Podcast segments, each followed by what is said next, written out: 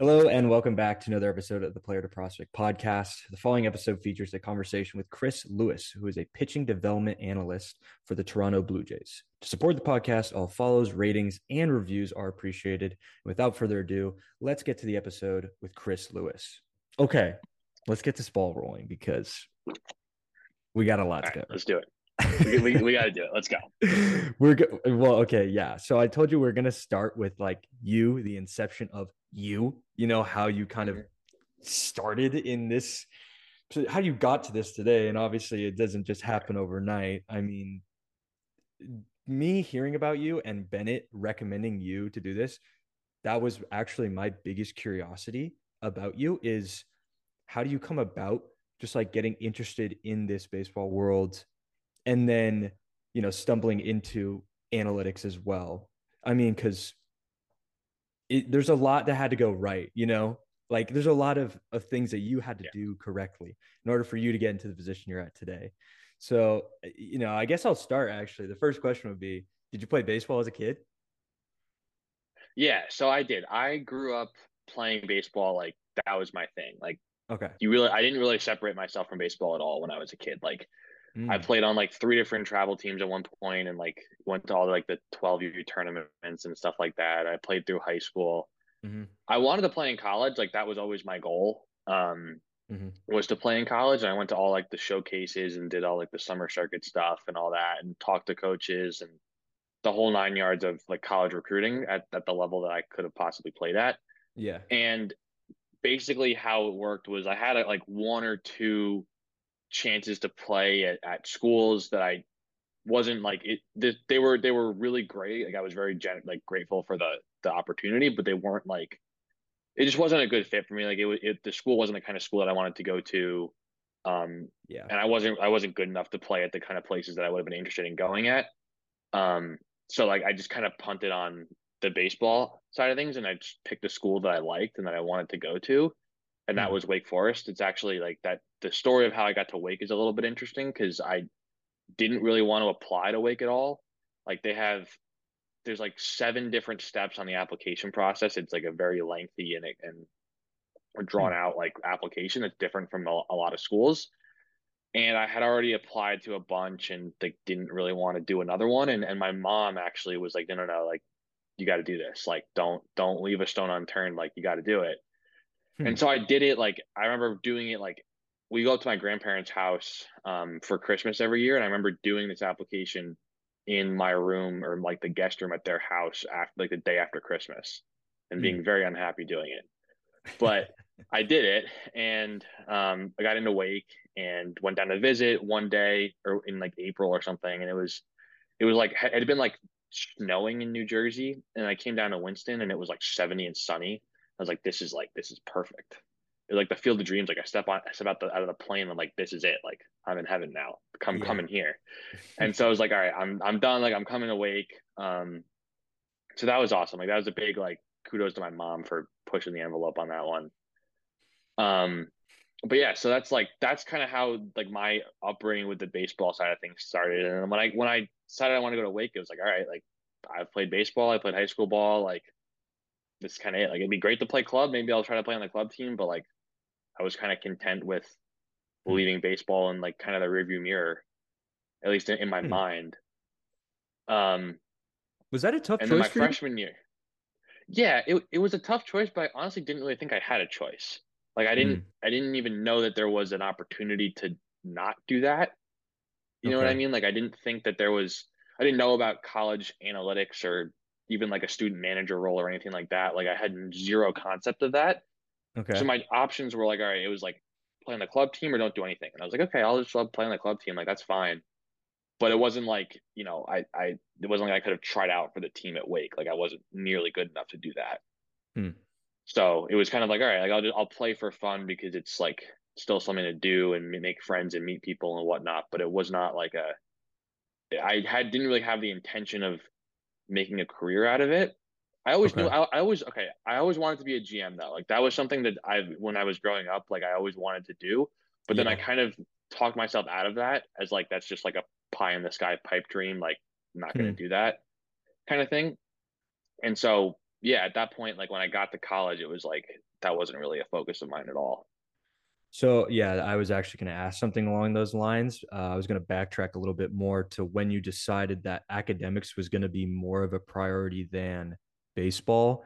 And I asked because some kids can, you know, you can juggle both. Um, but in your case, and this happens for sure in a lot of people's cases, is they can they can achieve more things on the academic side or at least get into maybe a better school on the academic side than they would have uh, if they were trying to play baseball uh, along with it. But for you it sounds like you had to and for me this would have been a really tough decision i imagine it would be for a lot of people to leave baseball. Was that a tough decision for you to leave baseball and say okay no i'm going to academics like i think i think that is you know the area in which um, it will take me a little farther in life. And like you, you were content. You said you were content leaving baseball, but it sounds like you didn't want to like fully leave baseball. Yeah. So the my so I grew up in a in a like my parents were really heavy into academics. Like they very much cared about my grades and how I did in school, and that mm-hmm. was always the priority for me. Like that was something that was instilled in me by them at a very young age. Mm-hmm. Um, and I I like like school. Like I was never one of those kids that just did not like going to school or like dreaded class and homework and stuff. Like I I had a lot of curiosities about things gotcha. that we would learn in, in school. Um, I went to a high school that was pretty academically challenging, and I was around a lot of kids that were very motivated about their schoolwork, and and it mm. sort hmm. of lifted everybody up to kind of everyone had to care. If if you didn't care about your schoolwork, you wouldn't have done well. You would have like gotten C's and maybe yeah. even failed out. Mm-hmm. So you had to like you had to have some care level there.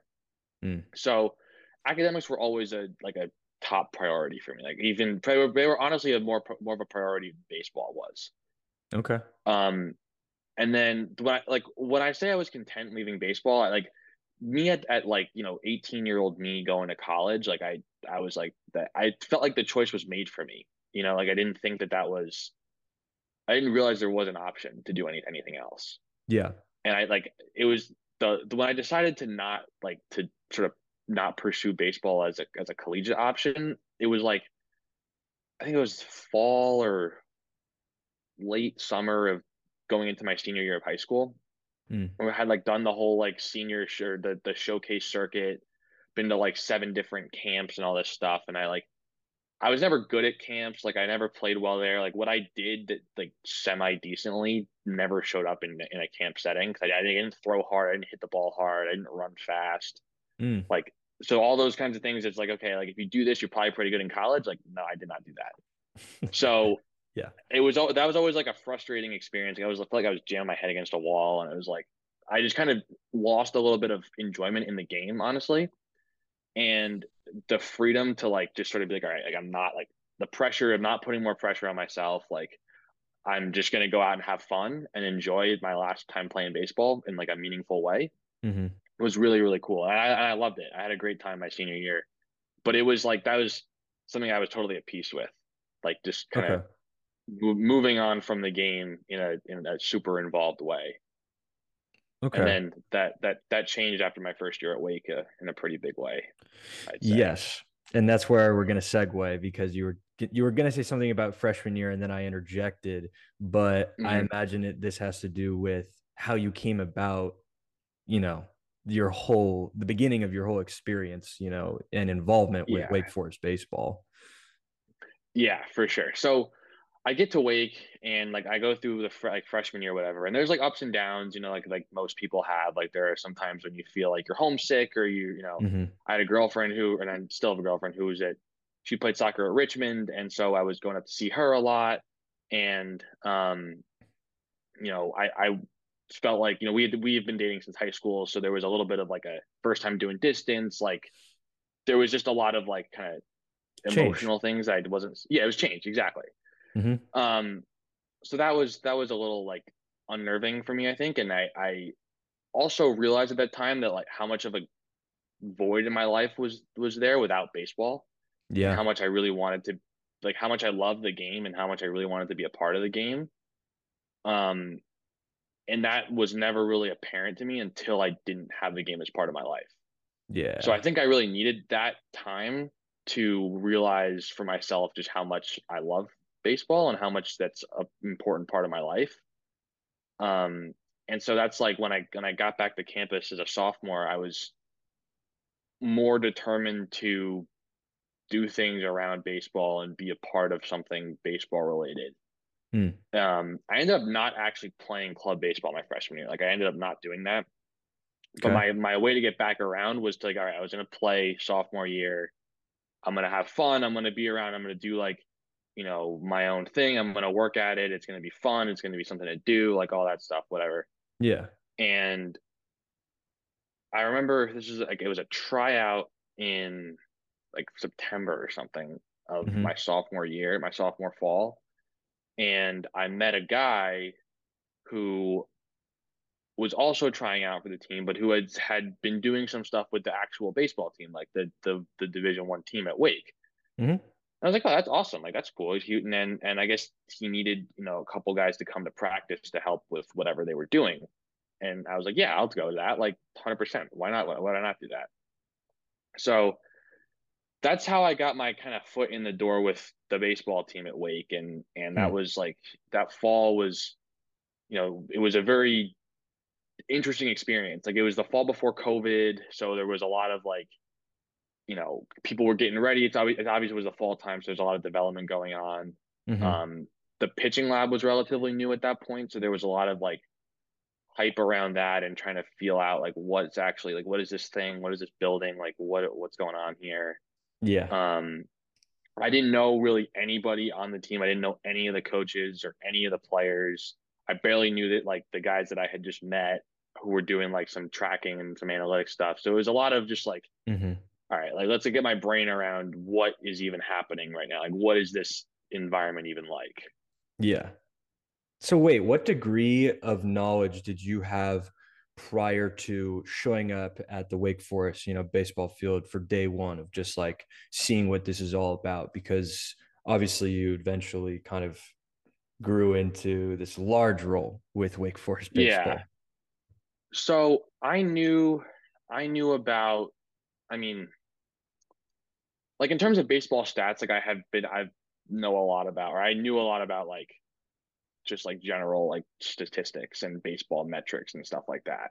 Okay. So I knew like that those exist. I knew about like FanGraphs and I had I would read articles and like look at this mm. leaderboards and stuff on there. Baseball Savant too. So I like I had dabbled within it for sure. Yeah. I didn't know anything about like a TrackMan device or Rapsodo or what any kind of ball tracking technology could give you. Mm. I don't even think I knew that those existed at that point. Um, but I did know about like advanced or like pseudo advanced metrics and like different ways to evaluate the game and kind of how that can impact on field performance, at least at, at a major league level. Like all that stuff was very like, you know, big league driven. So I really, the college game I was always a fan of, but I really didn't know like how that translated or what impact that could have.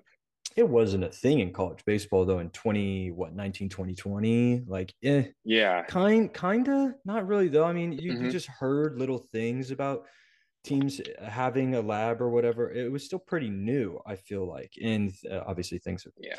you know sped up in terms of that process but what point did you know like this was what you wanted to do? You wanted to get involved and this is something you wanted to to like really dedicate a lot of time to? So i had a really good I, mentor is probably not the right word but the guy who was um i guess yeah mentor probably maybe is the right word who was in charge of like our little group there, like our our, our I guess you, uh, it was the analytics team. It was the inception of the analytics team, really, and there were four of mm-hmm. us. And the guy that who was kind of in charge of the of the group now is with the Red Sox. Um, What's his name? And he, Sam Denome. Okay. And he did a really good job of kind of taking me under his wing and helping me learn how to code and how to sort of read a TrackMan CSV file, read the metrics, understand what's going on. Mm. Um, and gave me a couple projects to kind of get my feet wet with stuff. And he really did a good job of making me feel like I was a part of things and making me feel like, or making me see the sort of vast like sea of opportunity here that yes. that like could where like where something could happen, right? So I credit him a lot with just sort of bringing me, like getting me up to speed on sort of what like this environment was like and kind of where like where things could be made actionable and what we could be doing better, what we do well, like just what's even possible with this technology and these tools that we have. Mm-hmm. Um, and then like I think part of it is also like I have a my personality is very much like if I do something like I kind of have to go like all the way on it. Like I'm not very good at just like not doing something with like all of my intent. So Okay. it was it like when I knew I wanted like if, if I was gonna get involved with it, like I wasn't just gonna be like, all right, I'm just gonna show up like once a week and kind of like, you know, just like hang out and whatever. Like that's not really Mm-hmm. what I it's not really how I do things.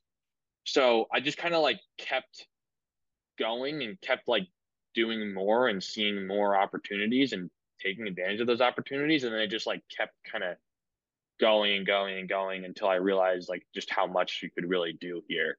And I still think that like, you know, you never really actually fully conceptualize how much you can really do and how much opportunity there really is. But it Mm-hmm. just kept compounding on itself where I kept like finding new avenues to go down or new ways to think about something or new new like ways that I could develop myself and develop the program and the team and, and stuff like that. Was a part of that growing the team because you said you started with four and then Yeah. fast forward to today, it's still it's I mean you left, but it's still what around 20, right? Yeah. I don't know what they the so our guys are doing their onboarding stuff now. I don't know what the number is going to be for the next year, but yeah, we had 20 um this past year in, in 23. So Mhm. that's yeah, like the growing the team, like that's a little bit of a like that's a little bit of a of a like it segues into a little bit of a different conversation about like Mm. the way that the Wake Forest baseball evolved. Um, Okay. but like the second year that I was that I was in involved with stuff, so my, my junior year, we we went up to eight. Um, and that's actually like if you look back at the people who are on that team, like like six or or five or six of us are in professional baseball right now. Doesn't shock me. Like I, that like that that was a very very like high level talented group of people Hmm. um, that did some really cool things. And I think that year was like obviously like, the team at Wake we didn't have a very good year. Um, like our season wasn't very good. Sure. Um, it was also COVID, so it was like the the 21 season. So like we like I wasn't around at all. Like I really didn't do like I don't remember being in the facility much at all that year. Hmm. Um, but like our so our the guy that who so Sam had graduated and moved on to pro ball, and we brought in a guy named Chad Rains who's with the Twins now.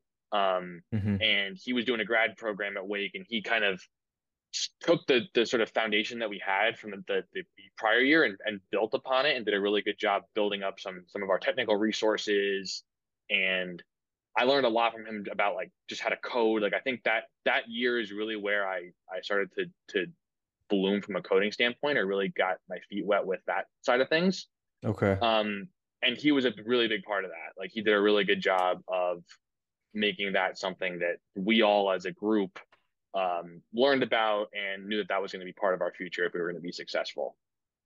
Okay, so now I'm curious because you you mentioned coding and some of the skill development piece of it, and I think that's something that a lot of people who haven't done what you know you did, like it's tough for them to conceptualize like how to even get started here, like how how to really insert yourself, but then also just get better at stuff. So I'm gonna actually backtrack a little bit to like the first couple of things that you were doing with the team. Like, do you remember the first few little tasks and projects that you were being handed? um, and like what that was like, uh, and maybe even just like the learning curve behind that. Um, if you could just like elaborate on that a little bit. Yeah, no, that's a that's a good question. So the first thing I ever did with like anything with the Wake- the Wake Forest baseball team was I charted a bullpen with our radar gun and a and just a regular old chart.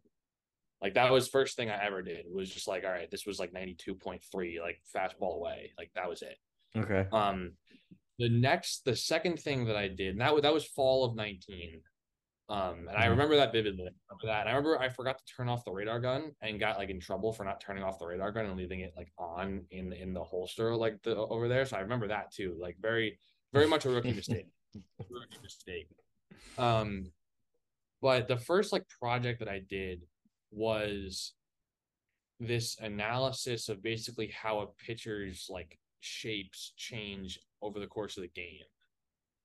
So it was basically like a fatigue analysis from like, you know, how does someone's velocity dip? Um, how does someone's stuff change over the course of, of, of a game? And it really like it didn't actually end up providing us much value.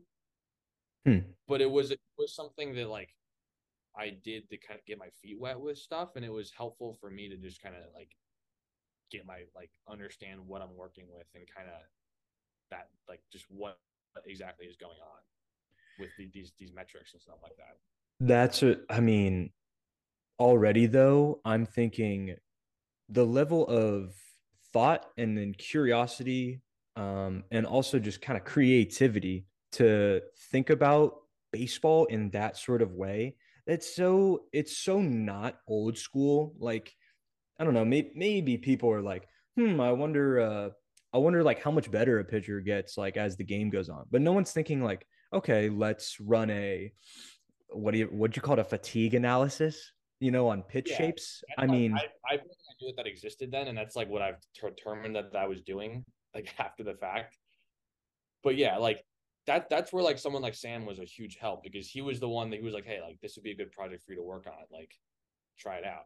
I was like, Yeah. okay, like I had no what was going on, like I didn't know any better.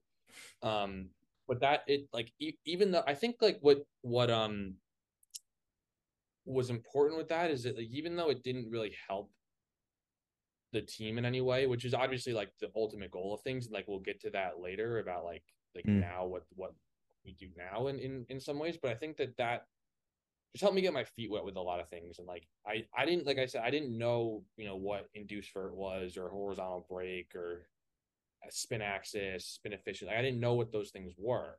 Right. Like I had no like like most people, you know, you just watch a game and you're like, all right, like this is like you don't even think about it that way. mm-hmm. So I something to get my feet wet with like, okay, this is what this means.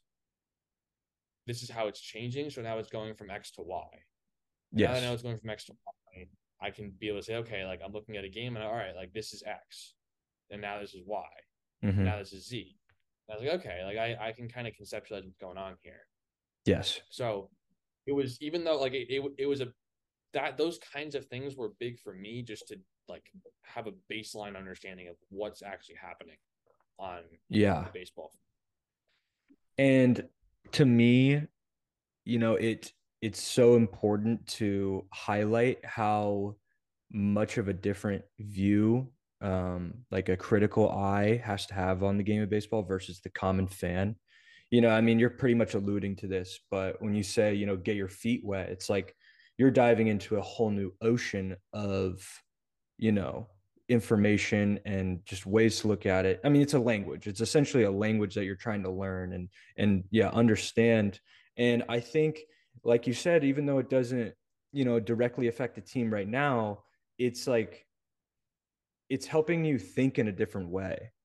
Because that is what analytics are like, you know, you can like understand what all the numbers mean, right? Like you can know it, but to be able to apply it or take certain pieces of it and then like say like okay maybe if we make these changes then it'll lead to something else. It's like being a real scientist in a way like you have to know how to conduct good ex, you know experiments and and really question things and and make changes and like also challenge you know the conventional wisdom sometimes. I mean i think that is at least in my experience that's where i've seen the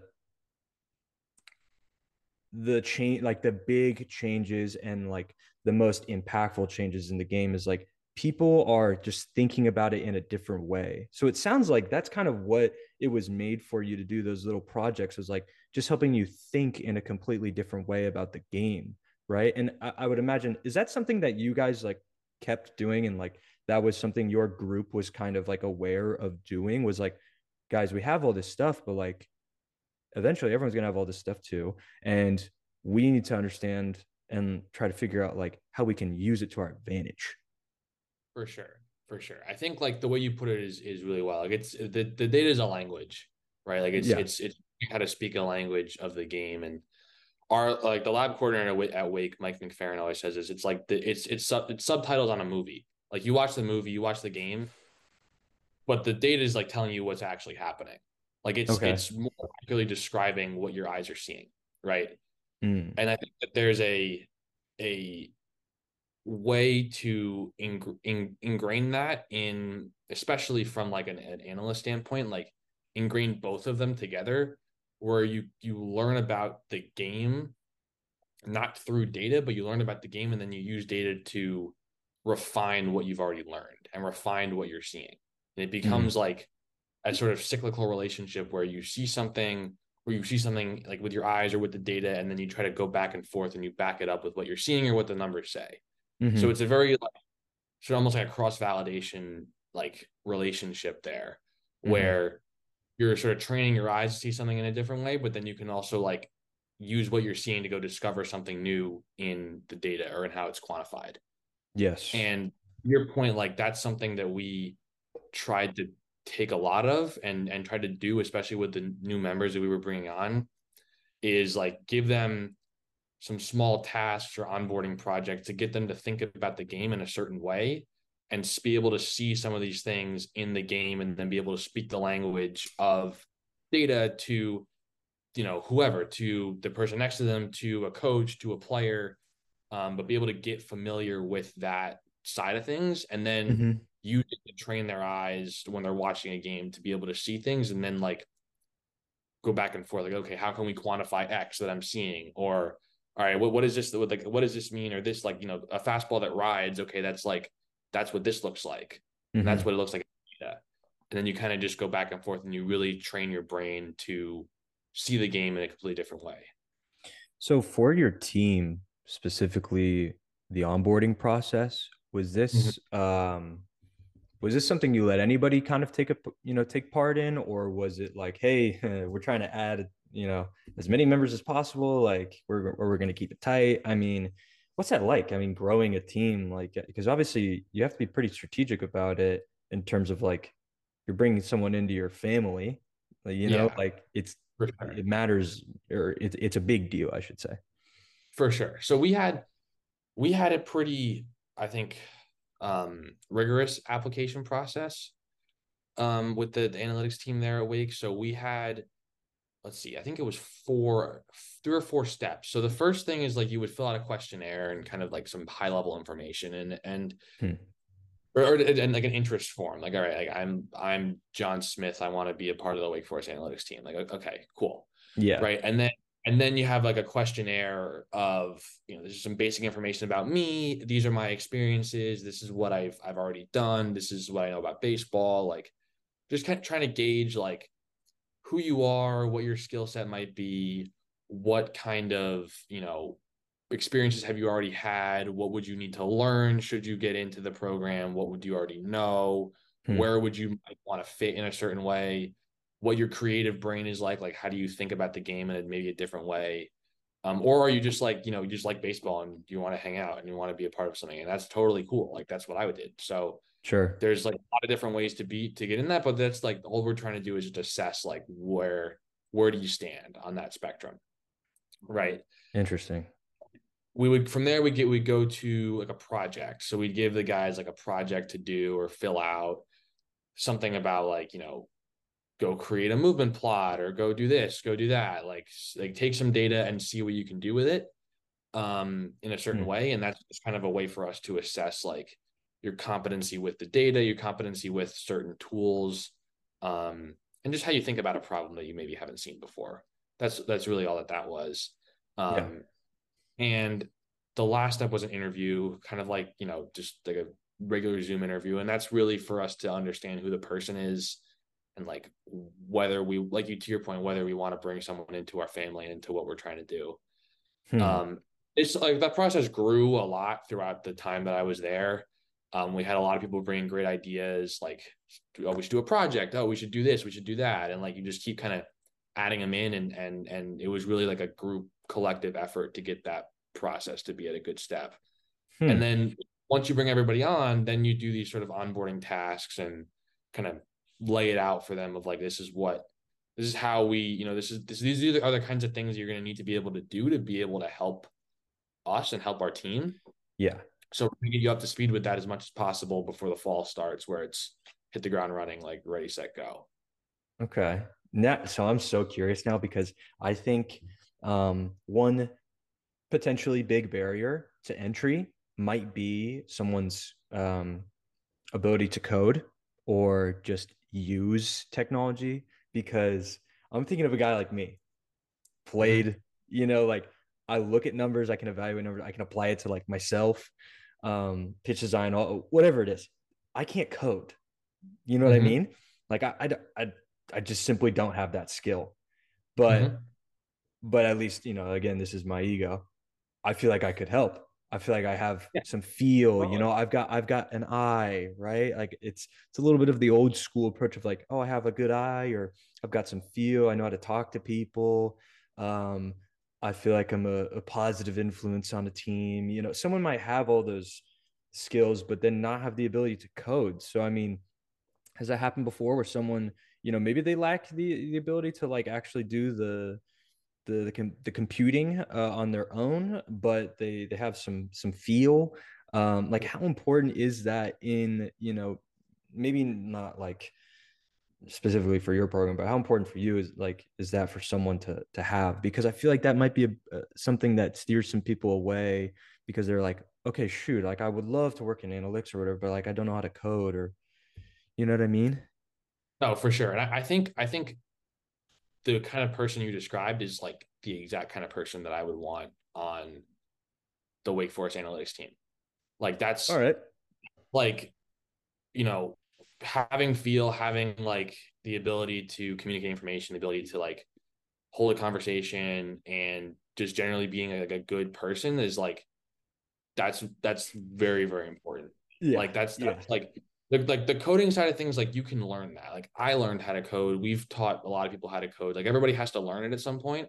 Yes. And we did things this year more so than years past to teach people how to code and like give them like some basic information of like this is you know these are the language that we use. These are so these are how you do certain things like as part of his onboarding task like this is how you do this. This is how you graph something. This is how you make a plot. This is how you manipulate the data in a certain way Okay. And so there's there's our, our like at least we had a system set up where people like that who didn't have the coding experience but maybe wanted to have it could absolutely get that. Mm-hmm. But there's also plenty of room, I think, for someone who doesn't necessarily want to code or doesn't necessarily know how to code to be involved in a successful analytics uh, team in in a lot of different ways. I think that that's it's an important skill for sure, and it's definitely something that I think is like a, a, a separator in, in some degrees, but it's mm-hmm. not in not not in everything. Like there's a lot of value in being able to communicate the information and relay it in a way that's easy to understand and and and make sense to people, and that's probably more important and than being able to code. Like that, that that's a skill that I think is harder to train than than coding because you can learn like it's open source like that you can just download you can go on your computer right now and download something and just te- kind of teach yourself. And you like, yeah, miss certain things and you might be sort of like rudimentary and kind of what you know how to do, which is like what I was for and still am, honestly. But there's a lot of like ways to to do it for yourself, but there's not a lot of it's, it's a lot harder to find somebody who's got the communication skills and can conceptualize information and relay it to somebody in a in a succinct manner. So if I'm an undergrad at Wake Forest and I, the, you know, that's who I am, right? I'm I got the feel. I don't have the coding ability. Um, if I just took like computer science 101, you know, it's like, would that be would that probably be enough? I mean, I feel like that is something maybe uh, someone who's starting an analytics team at another school uh, from scratch, like maybe they're looking at the the computer science kids, you know, the computer science majors, if they have any interest in baseball, right? For sure. No, I mean, like we part of having a bigger group was that like we took people from a bunch of different disciplines like mm. stats majors, science majors, math majors, math business. Um, what were you? Like I, I was accounting, so I was none of those things.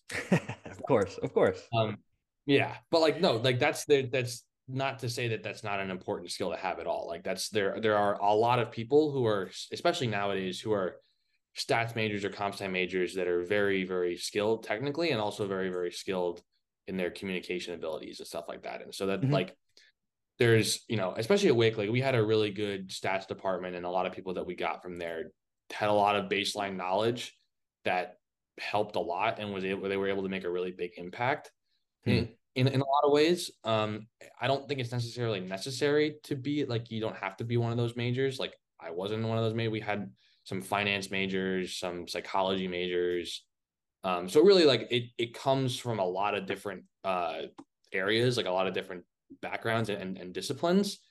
And i think it's just it's all a matter of you know on you like uh, how how willing are you to step into something that's a little bit scary that you don't really know what you're doing or how to do it? And then how willing are you to, to stick with that when it gets hard? Because it's going to get like frustrating and confusing and that's going to happen.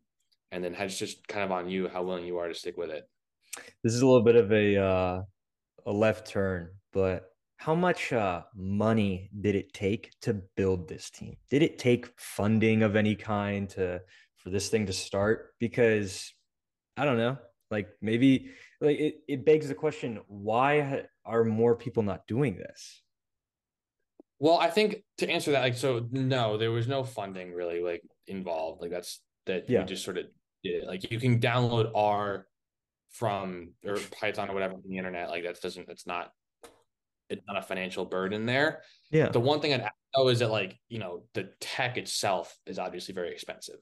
So mm-hmm. there's a lot of things you, you can do without technology, but the actual like, you know, a TrackMan, the labs, uh, the lab equipment, Edgertronic wraps, like those those things cost money. So sure. That, yeah. That, like so that that that side of things is like there is a financial component to that that obviously helps you know the more of that you have and the more willing you are to use it the better kind of information and the more value you're going to get out of an analytics team. Sure. So there's definitely like a financial component to that side of things. But in terms of like you know how we kind of made like made or why why other people don't do kind of what we were able to do at wake like i think mm-hmm. i mean I, I don't know if I can necessarily speak to why like to other programs and necessarily why like they don't do it but i can say that at wake like why why i think it worked so well and why it currently does work so well is because of the relationship that we have with our coaching staff which i think is like primarily the most important thing that you can do if you're on an analytics side of things or on, on that side of things is you know like we work really really closely with our pitching coach corey Muscara who's an awesome awesome guy and really really was a driver of, of a lot of the stuff that we're doing Mm-hmm. Um, Mike McFarland, I mentioned lab coordinator, Billy Cilento, Matt Wessinger, Tom Walter, obviously, like the whole staff. Like we were we were very very close with them and did a lot of stuff for for them and with them and and spent a lot of time with them and that I think is the biggest reason why we were able to be successful with that. Okay, you know, it makes sense because to me, I think plenty of teams have enough technology, at least baseline level, to start something here.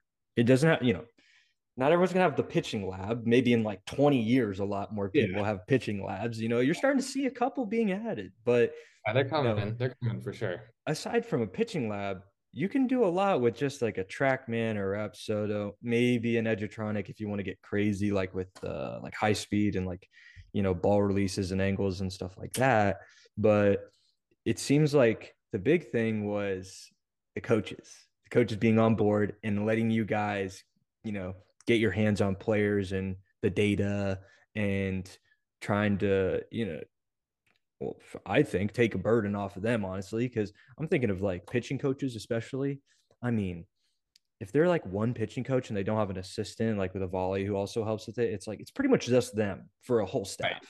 Right. Like that's bonkers, right? And for you guys to have as many people as you did working with pitchers and helping and like making all these like projects, you know, come to fruition and like uh, I mean just just helping these pitchers out, it's almost like being a professional in college. Like it's it's wild. So I mean, it obviously makes sense why you guys were successful, but to me it's like why would a coach not invite that so heavily? I just think it's, you know, it it makes a lot of sense like why it worked because the coaches is really where it starts. It ta- it takes 100%. those forward thinking sort of coaches to accept the importance of technology in this game. Um, I don't even know where I was going with that, but like I just no, you're right. Like it it, it, it starts with the coaches. It absolutely starts yeah. with the coaches. Like there's nothing that you can really do on an analytics side of things that will have any value, in my opinion, at least, if you don't have buy-in from the coaches. Like if if if you don't if you're not Hmm. working with them, if you're doing sort of your own thing or flying flying solo in some ways, like that's that's that might- be great for you and and your like own personal benefit, and that's totally fine. Like there's nothing wrong with doing that, Yeah. right? Because a lot of people that do that and they're really successful at it, and they get a lot of jobs in pro ball from doing that, and that's fantastic, right? Yes. But the impact on the actual team on the field, in my opinion, has to start with the coaches. hmm You know, um, I just thought of this right now. I would imagine pitch calling is like a huge thing you guys looked into, right? Okay, because I, I mean, you know, I'm not gonna rat anybody out here, but there's plenty of coaches who are like, "Oh no, no, I call the pitches. I know what to do. Like it's, I've been doing this forever. Like I know how to call pitches. You know, I know my pitchers. I know it works. Like I've, I've got it. You know, I don't need the data or whatever. It's like okay, and some can be very successful doing that. I totally agree. Like that's that's fine. Yeah, totally. But and there's a layer to this too that I'll add um, after, but it just it, it surprises me, you know, whenever I hear that or see that because it's like, why would we not use the data for pitch calling? So I, I mean, you guys had a lot of involvement in that. Like, what did that look like for you guys? Because Yeah. that could be something that's a little bit like, hey, we uh, we think you guys should be doing. It's like, you know, and a coach might be like, mm, nah, I'll just I'll do it my way.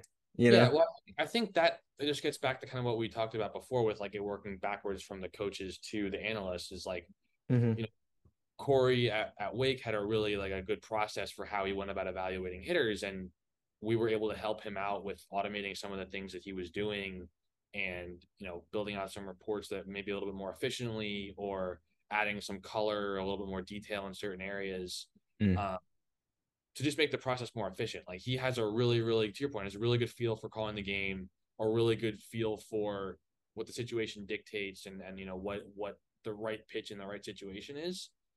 But it's obviously like there's there's a lot of information that goes into that and that kind of helps to shape you know what what makes that the right decision in, in the right the right situation. Yeah, but again it, it comes back from like he has a process and we're just going to help him do that process a little bit more efficiently a little bit better a little bit like Yeah. precise in certain ways uh huh, um and then from there it's like okay you know we can maybe build out a little bit more over here or do add a little more things over here Um, yes, yes, from that structure, and that has to come from the coach. Because if, if I were to go to, to a new coach or someone I didn't really know and be like, hey, I think this guy should do this. Here's why. There's a lot, there's a pretty good chance that I would get some pushback on that because there's no like relationship or connection there. Right. But once, once Yeah. you have that foundation and you've worked with someone and you've kind of been able to build up that trust and you've done you've, you've like worked within their system you like it's a lot easier for someone to go and be like hey what if we added this or like what if we thought about this and you're a lot more likely to get a positive response to that or at least a willingness to try Mhm. if you've already bought into what's what what we're doing yes. Okay, you're making a really important distinction that I was kind of like the other side of it, which is like, um, I'm bringing up this common idea that is very archaic that like there's the feel level and then there's like the analytics side, and they're like two separate systems that are mutually exclusive and can't work together. But as you've said now, and then earlier, that they are one and that they work together very much so, and they are usually better when they work together. 100%. And yeah, I think in the future we'll definitely see a lot more of that, a lot more combinations, you know, working together on that, as opposed to like, no, my way, my way, my way. Like, I mean, you're already seeing in the pro ball scene, and I think that's, um, well, I do know, I know that's what I'm alluding to is, um, especially with like catchers calling games or just using technology and you know what the analytics say uh, for your benefit. I mean, like uh, for example, pitching coach calls the game in college. Catcher who's amazing and goes pro has to go uh, call his own game, but he hasn't done that for the last two three years because the coach is kind of doing it right, and the coach could do it, but if it's just like, hey, like fastball away, it's like, okay, great, but there's more to that. It's like, okay, why fastball away, you know, in this count? Yeah. Like you can you can teach along the way while still doing like your thing. Um, for sure but in the same vein, like you could totally like shut out your catcher and like not show like kind of show them what's going on, you know, behind the scenes and like what you're thinking and like that that's a pretty big handicap on like a player's development. Like for a catcher to have to come in the pro scene, like learn how to call pitches kind of after not doing it for a couple years at that high of a level, the highest mm-hmm. level that they've been at, right. versus a guy who he's been calling pitches for the last three years, or he's he understands how to call pitches. Maybe he's not doing the direct calling, but maybe he is. Like the value for that catcher through the roof, through 100%. the roof, I would 100. think. So I don't know. Like, yeah, you're making a great point about how it's, you know, they're one and the same. They're not, they're not separate. Absolutely. So absolutely. I think you get you kind of your feel with the like it just sort of makes you have better feel in, in a lot of ways, the, the data. Mm-hmm. Yeah, yeah. And I think um I think uh something we should should hit on too is that it's it's not just the pitching like the hitting side of it too i feel like is it's a little bit murky right now because you see a lot of uh, different perspectives on like the hitting side and i personally don't know really how you like implement a ton of technology into the hitting side can you can you like kind of dive a little bit into that like what that looked like for the hitters um yeah. because I'm so naive. I don't know anything about like what the hitters did. So no, that's a good point. Like I, I, I'm a little bit naive too on that. Like I don't really have like a it. Most of my like a, a good part of my experience and expertise was in the lab on, on on the pitching side of things. But okay, like from from a hitting standpoint, like you know Billy and Wes do a really really great job with the hitters that that we had, and they like hmm. do a great job with game planning and and and developmentally as well, and you know making it hard for guys and having to having them have to get better by facing good pitching and, and stuff like that and, and challenging them in their BP and that kind of thing. And like from a from a data standpoint, a lot of what we did or most of what we did was on the scouting side of things and trying to help okay. our hitters in the best way possible for the guy that, that they're going to face. Yeah. Uh, kind of just helping, you know, whether whatever that may be, whatever that looks like for, you know, for them, like just how can we best prepare our guys for the guy that they're going to face now I'm curious because I want to dive into like first the fall and then also during the season, like what it looked like preparing for series um, during the mm-hmm. season. But in the fall, because I remember talking to Tom about this, how uh, he makes it very clear that there's um, there's a time and place for when we're working on biomechanics, pitch data, development, whatever you want to you know label that that, that side. Uh, and then there's like mm-hmm. the competing side, you know, like we're on the field, like we're trying to get outs on the mound, like trying to get base hits as a hitter or do our job, you know, as a hitter. Um, can you just like walk through like what the fall was kind of like? Um, and I know that's kind of like a big ask, but like for you, what your what your main objectives were in a fall?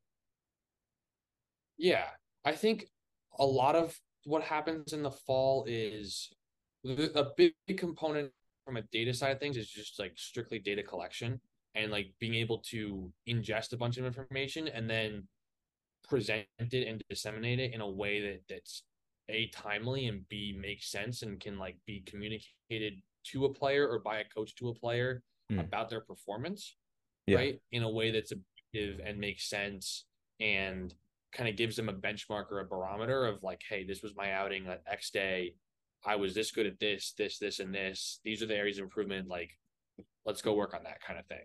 So I think most of the fall is just like, all right, we, we have a bunch of different things to collect, um, whether it's a bullpen, whether it's scrimmage, whether it's practice. Like, there's a lot of different domains to cover. Yeah. But a lot of it's like we're just going to ingest this information and give it back in the way that makes the most sense. And we had a pretty good system set up this past fall, having been in like the sort of new staff environment for for a year, mm. um, to know like you know what are we tracking, what's important. Again, what do what do our coaches value, right? What's what's important to track? How can we figure out a way to to take that information and present it in a way that's easy to understand and makes sense and is like comparable, mm. right?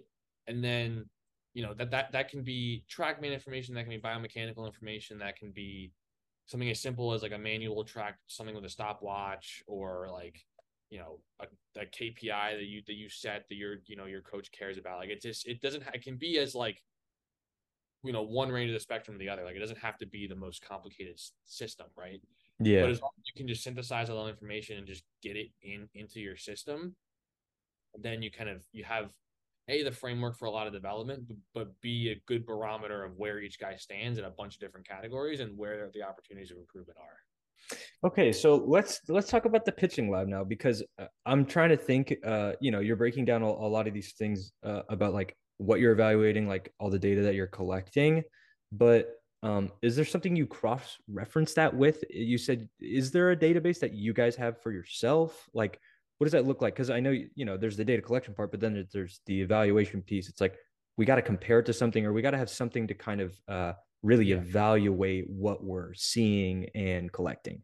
For sure, for sure. So I think like just on like so after you collect everything and like this is an ongoing process. Like there isn't like like development isn't like you know all right this is the time like it doesn't it's not like a, a point in time right like yeah we do we did a really good job i think of and this is again this is corey and mike more so than than anybody else of and and obviously the rest of the staff but like mm-hmm. of separating like Walt was saying, like the the compete from the development, and then like you know we can we can merge them, but for the player, it's like the focus is getting somebody out, and we can use the info that we collect from that time to develop, but it's about the focus for the player of like are we are, are we you know how are we going to get this hitter out in this time constraint in this like X Y Z constraint, mm. right? Like, we're we're trying to get the hitter out Okay. And then, like, as we're doing that, we're collecting all the data, and then you know, like so that that to get to the the question you actually asked, um,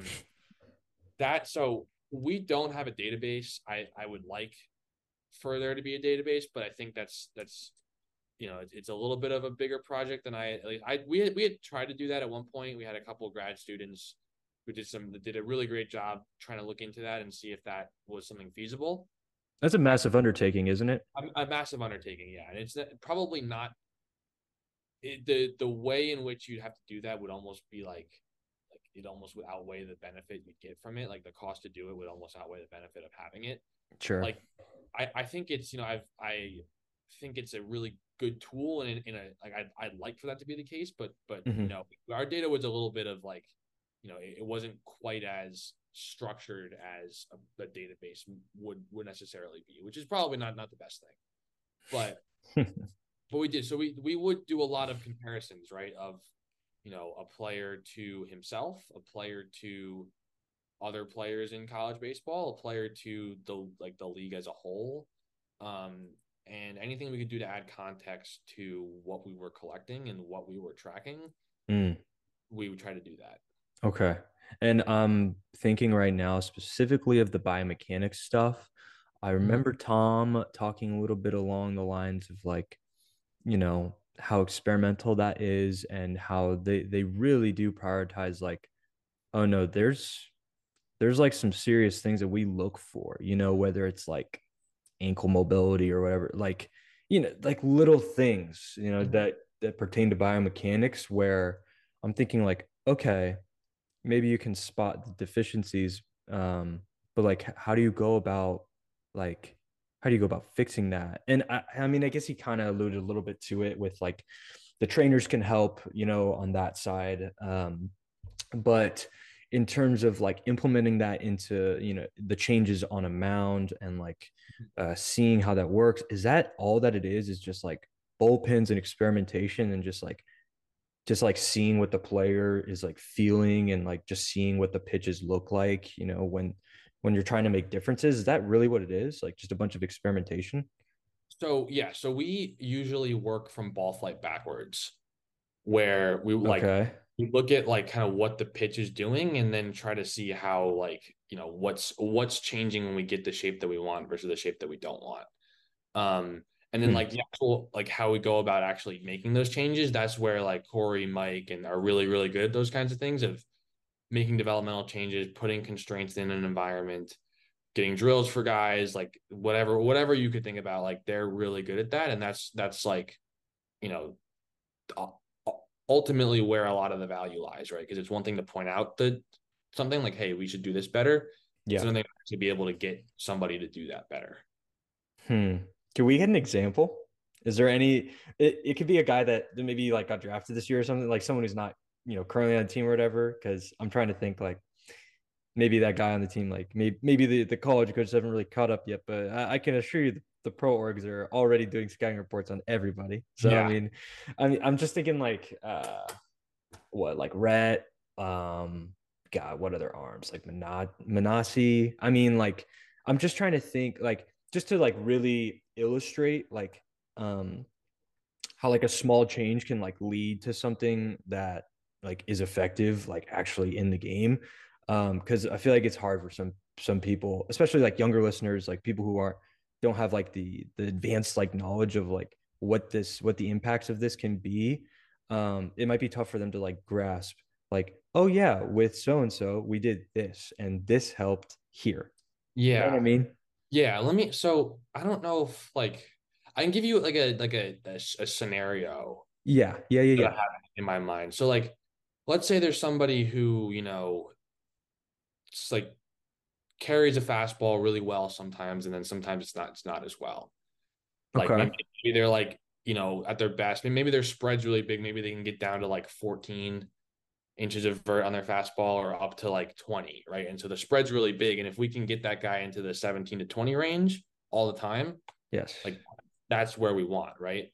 Okay. So maybe we can look and see like, you know, how like what's what's changing on those different pitches what's like you know what's the the not what's the non-common denominator in in that yeah um and then like you know maybe it's this is just a hypothetical like maybe it's stride length right so let's say maybe we're striding mm. longer when we're I, I this is like totally made up but like maybe we're yeah, striding yeah. at 14 and then shorter when we're at you know 18 19 20 so then it's like okay like how do you go about actually implementing that and then if you can get the guy to actually get to the, the you know the the level that you want then you start to see the ball flight be more consistent and you start to see the results that you want with with that that mm-hmm. play so that's kind of like the ball flight backwards concept. That's how that kind of actually plays out. I see. Okay. Yeah yeah yeah. That makes a lot of sense. I mean obviously the ball flight is what matters the most and then you kind of just reverse engineer from there. Basically. um so what's your role? What was your role in that with uh Wake in terms of are you the guy like with the iPad just standing right behind saying like, okay, yeah, let's shorten that by like two inches. you know, like you, you're like, what what what was your like uh what was yeah. your involvement in that? So a couple of different avenues, I think, from that standpoint. Like one of them is, you know, at, at, at and sometimes yes i was like the guy with the ipad behind sometimes that would be corey or mike or whoever mm. um but we usually would have a couple of guys from the analytics team at each bullpen um charting some different things um and then like in the actual development process like the role of and i wouldn't say it's necessarily my role i would say it's the analytics team's role mm-hmm. is to build a system that gives that information to corey and mike and whoever in the way that they can best use it or in the way that allows them to look at that problem and be able to answer it with the right solution. Okay. So it's about like giving them the tools to make that comparison, for example, or the tools to figure out where to look with a guy who might be inconsistent with some of his ball flight metrics. Mm. That's kind of where our best role comes into play. And then from an, an interpretation standpoint, it's like, okay, like I'm seeing this, I'm seeing X change and I'm seeing Y change. Maybe they're correlated, maybe they're not correlated. Maybe one's not causal, whatever. But like, mm. let's like this is at least worth investigating. Something like that. I see. So really it's about the structure and the way you can make this reproducible so that it can answer a bunch of different questions you have about a guy. Okay. Gotcha. In your experience, um, does inconsistency come up more often than than most things in terms of okay, this guy doesn't have an ideal X, whatever it is. Hmm. It's probably leading to some inconsistency in Y. Right. Yeah, I think that's I think that's that's true. I think that that's that's definitely something that happens.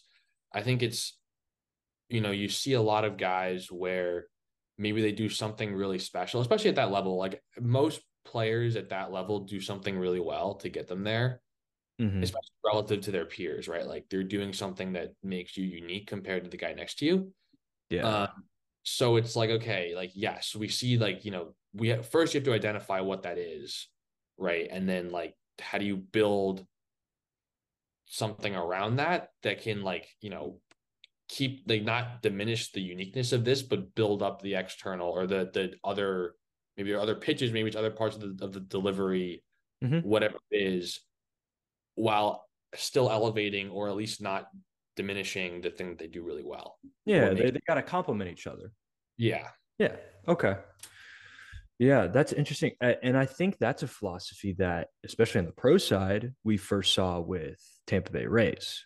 I could be mm-hmm. wrong, but I feel like the Rays were the ones that kind of spearheaded this. Like, all right, we're looking for a guy who has something special about him. And then from that, like, we're just going to make him really good at that, Yeah, totally. you know? And you see, like, I remember in like the World Series a couple years ago, like the arm, the, the clock with the arm slots on it. Oh Like- my gosh. Yeah. Like that's a that's a prime example of like you know you just want somebody that's different from the guy next to them, but they do something really well from whatever slot that is. Mm, It's one thing to have a bunch of guys come out and throw throw ninety five with twenty, and it's like you know right after right after right, like the same thing. And it's another thing to have like all the different possible looks and variations, and you can you can be a little bit more diverse with the looks you're giving guys. Yeah, that's really interesting because now we're talking about uh, just the construction of a pitching staff.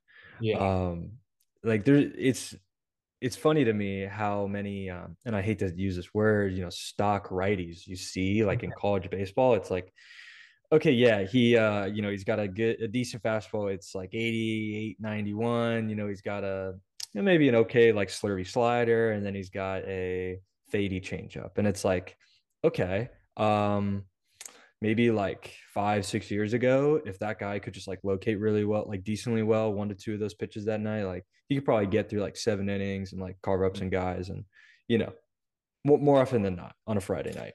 Mhm. Now it's like, oh no, we need the guy like with electric stuff and it's got to be unique, you know, especially at the highest levels right. it, it's it, it- there's just like stock just doesn't work anymore like because it's it's so prevalent like it's so common for the hitter to see so now i'm thinking about it for like high schoolers. Like because high schoolers you know obviously these days they're all about like oh yeah i need to just like throw 90 or 94 or whatever and then i'll get recruited. It's like Yeah. it's like if you're 94 like is like really easy to track and it's flat like mm, is it is it Yeah. good enough? Like maybe it's not. Maybe you want to be 89 with like turbo sink like maybe that works you know Yeah, like it's definitely a conversation to have about the outlier characteristics of somebody beyond just velocity. Like that- Mhm. Definitely at, at, at all levels, right? Like that's and velocity can be the outlier, right? Like you like that's oh that's yeah like, you yeah know, throwing hundred is like you know that that covers up a lot of other things that may not be so great, but yeah it's it's you know looking at the whole profile and then figuring out yeah where somebody's different like okay like let's not let's do let's not do something that's going to make them average it's going to take what they do really well or that's unique and make it less unique right like let's play Mhm. into that and to your point like yeah as a high schooler like there's probably a lot of guys that get coached out of things they do really well for whatever reason for like trying to chase velocity trying to chase something else like yeah that's that's I'm that that happens and to some degree. Well, frankly, it's because of the um the growing sector of and no, this is not no knock on on these types of people or the this little sector, but it's the third party like kind of um pitching dojos that you got where it's like and again, these are great places. They teach players a lot of great things, but um you know, I don't even I don't even have to really name them. I mean, like we all know the names of them. It's really more Right. just like some and again, it's not all. You know, I, personally, actually, like driveline tread. Um, I'm gonna assume like Cressey too. I think like those are like three that are really good about individualizing. Like they're Mhm. very, they're they're very forward thinking on that. But I have also seen ones where they're a little bit more cookie cutter, and I'm like, why would I go somewhere where they teach every player the same exact thing? Like that just makes no sense to me whatsoever. Right. And I've also, I, but I've also carried that philosophy my entire life. You know, when someone's like, "No, you need to be this guy," so that we can kind of mm, you know box you in with like oh this you're you're gonna be just like him, and it's like mm, but I can also do these other things too, and I think that makes me pretty special actually. Like uh, it makes me not even special, just a little different from this guy. So.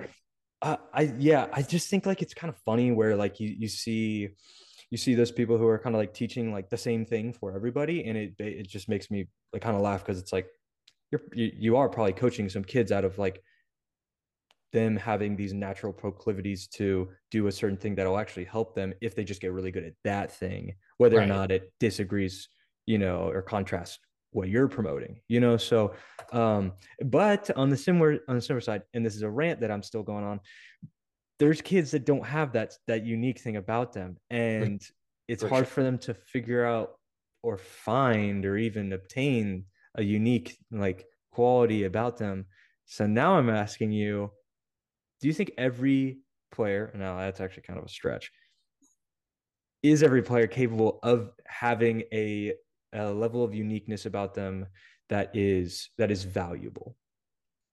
Yeah i think i think after a certain level yes. I don't i think i don't think you get to a certain level of competition without having something that makes you good or something that makes you okay.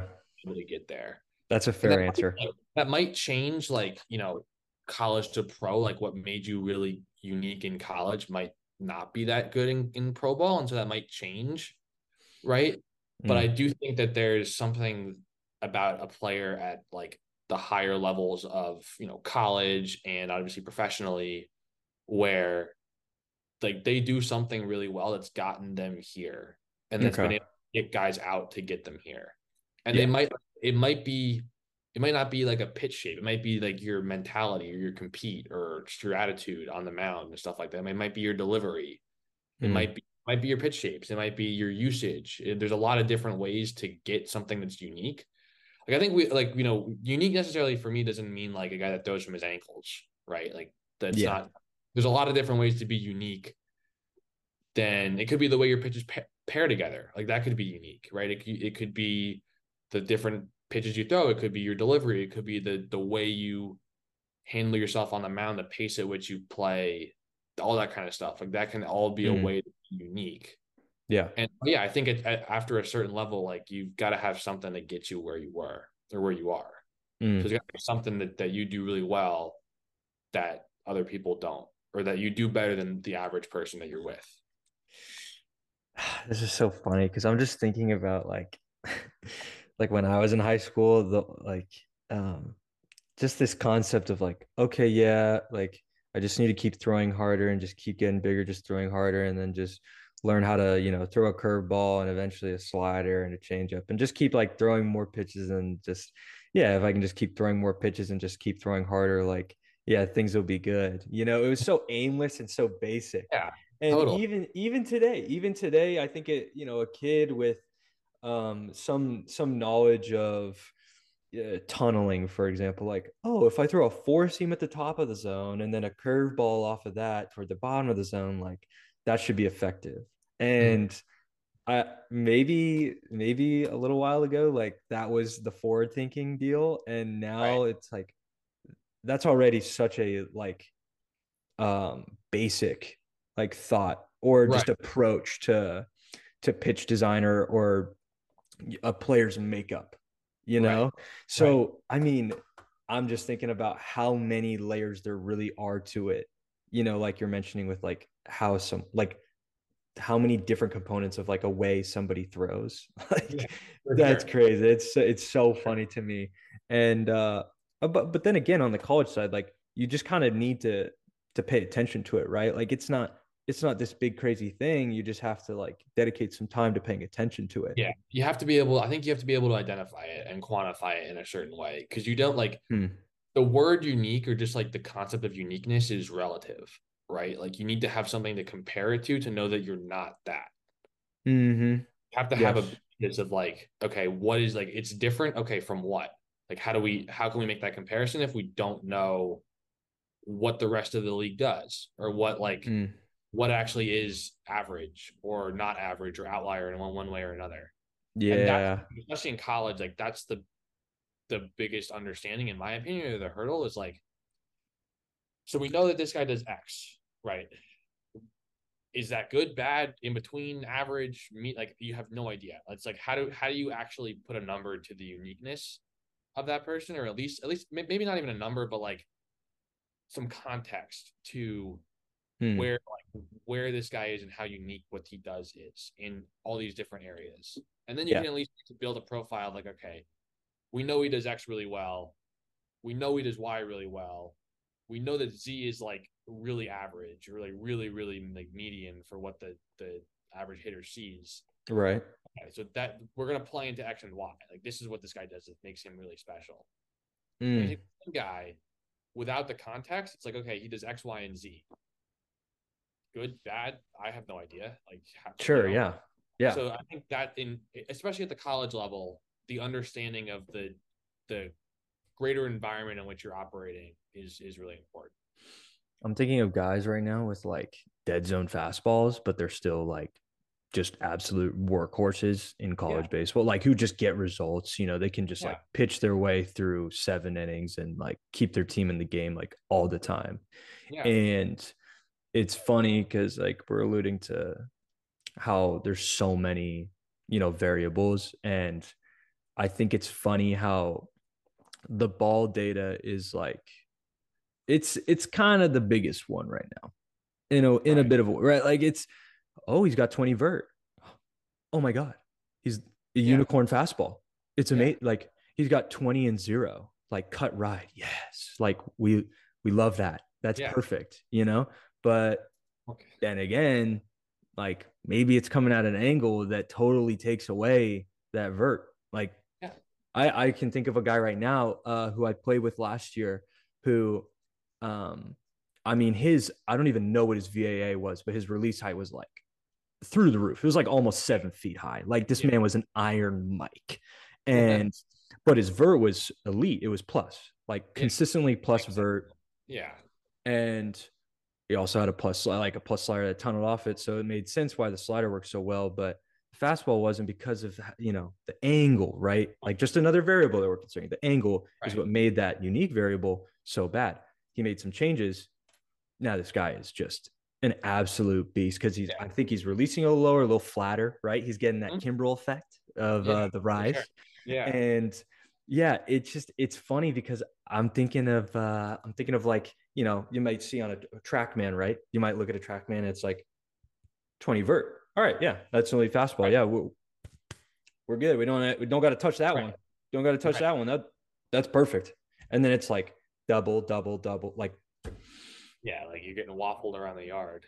yeah so like i don't know maybe it's just the slow kind of progression of like okay like he's got 20 vert on his fastball but maybe he's got like five foot five extension or oh no he has like no vert you know he's like it, it's kind of a dead zoney fastball but he's got Mhm. seven foot extension oh Right. okay let's use that like Right. it, it goes it goes both ways so i mean i don't know i'm trying to think of like a way that like college baseball can like really um like on a on a wide scale kind of like be able to use all these variables but then again i don't know i think maybe maybe i'm being short-sighted about like the level of uh of knowledge in college baseball that that pertains to this it's just i've seen in college baseball guys you know to go through it and then they don't develop or whatever because like you know maybe on a couple variables they're they're pretty unique but then on another totally other subset it's like no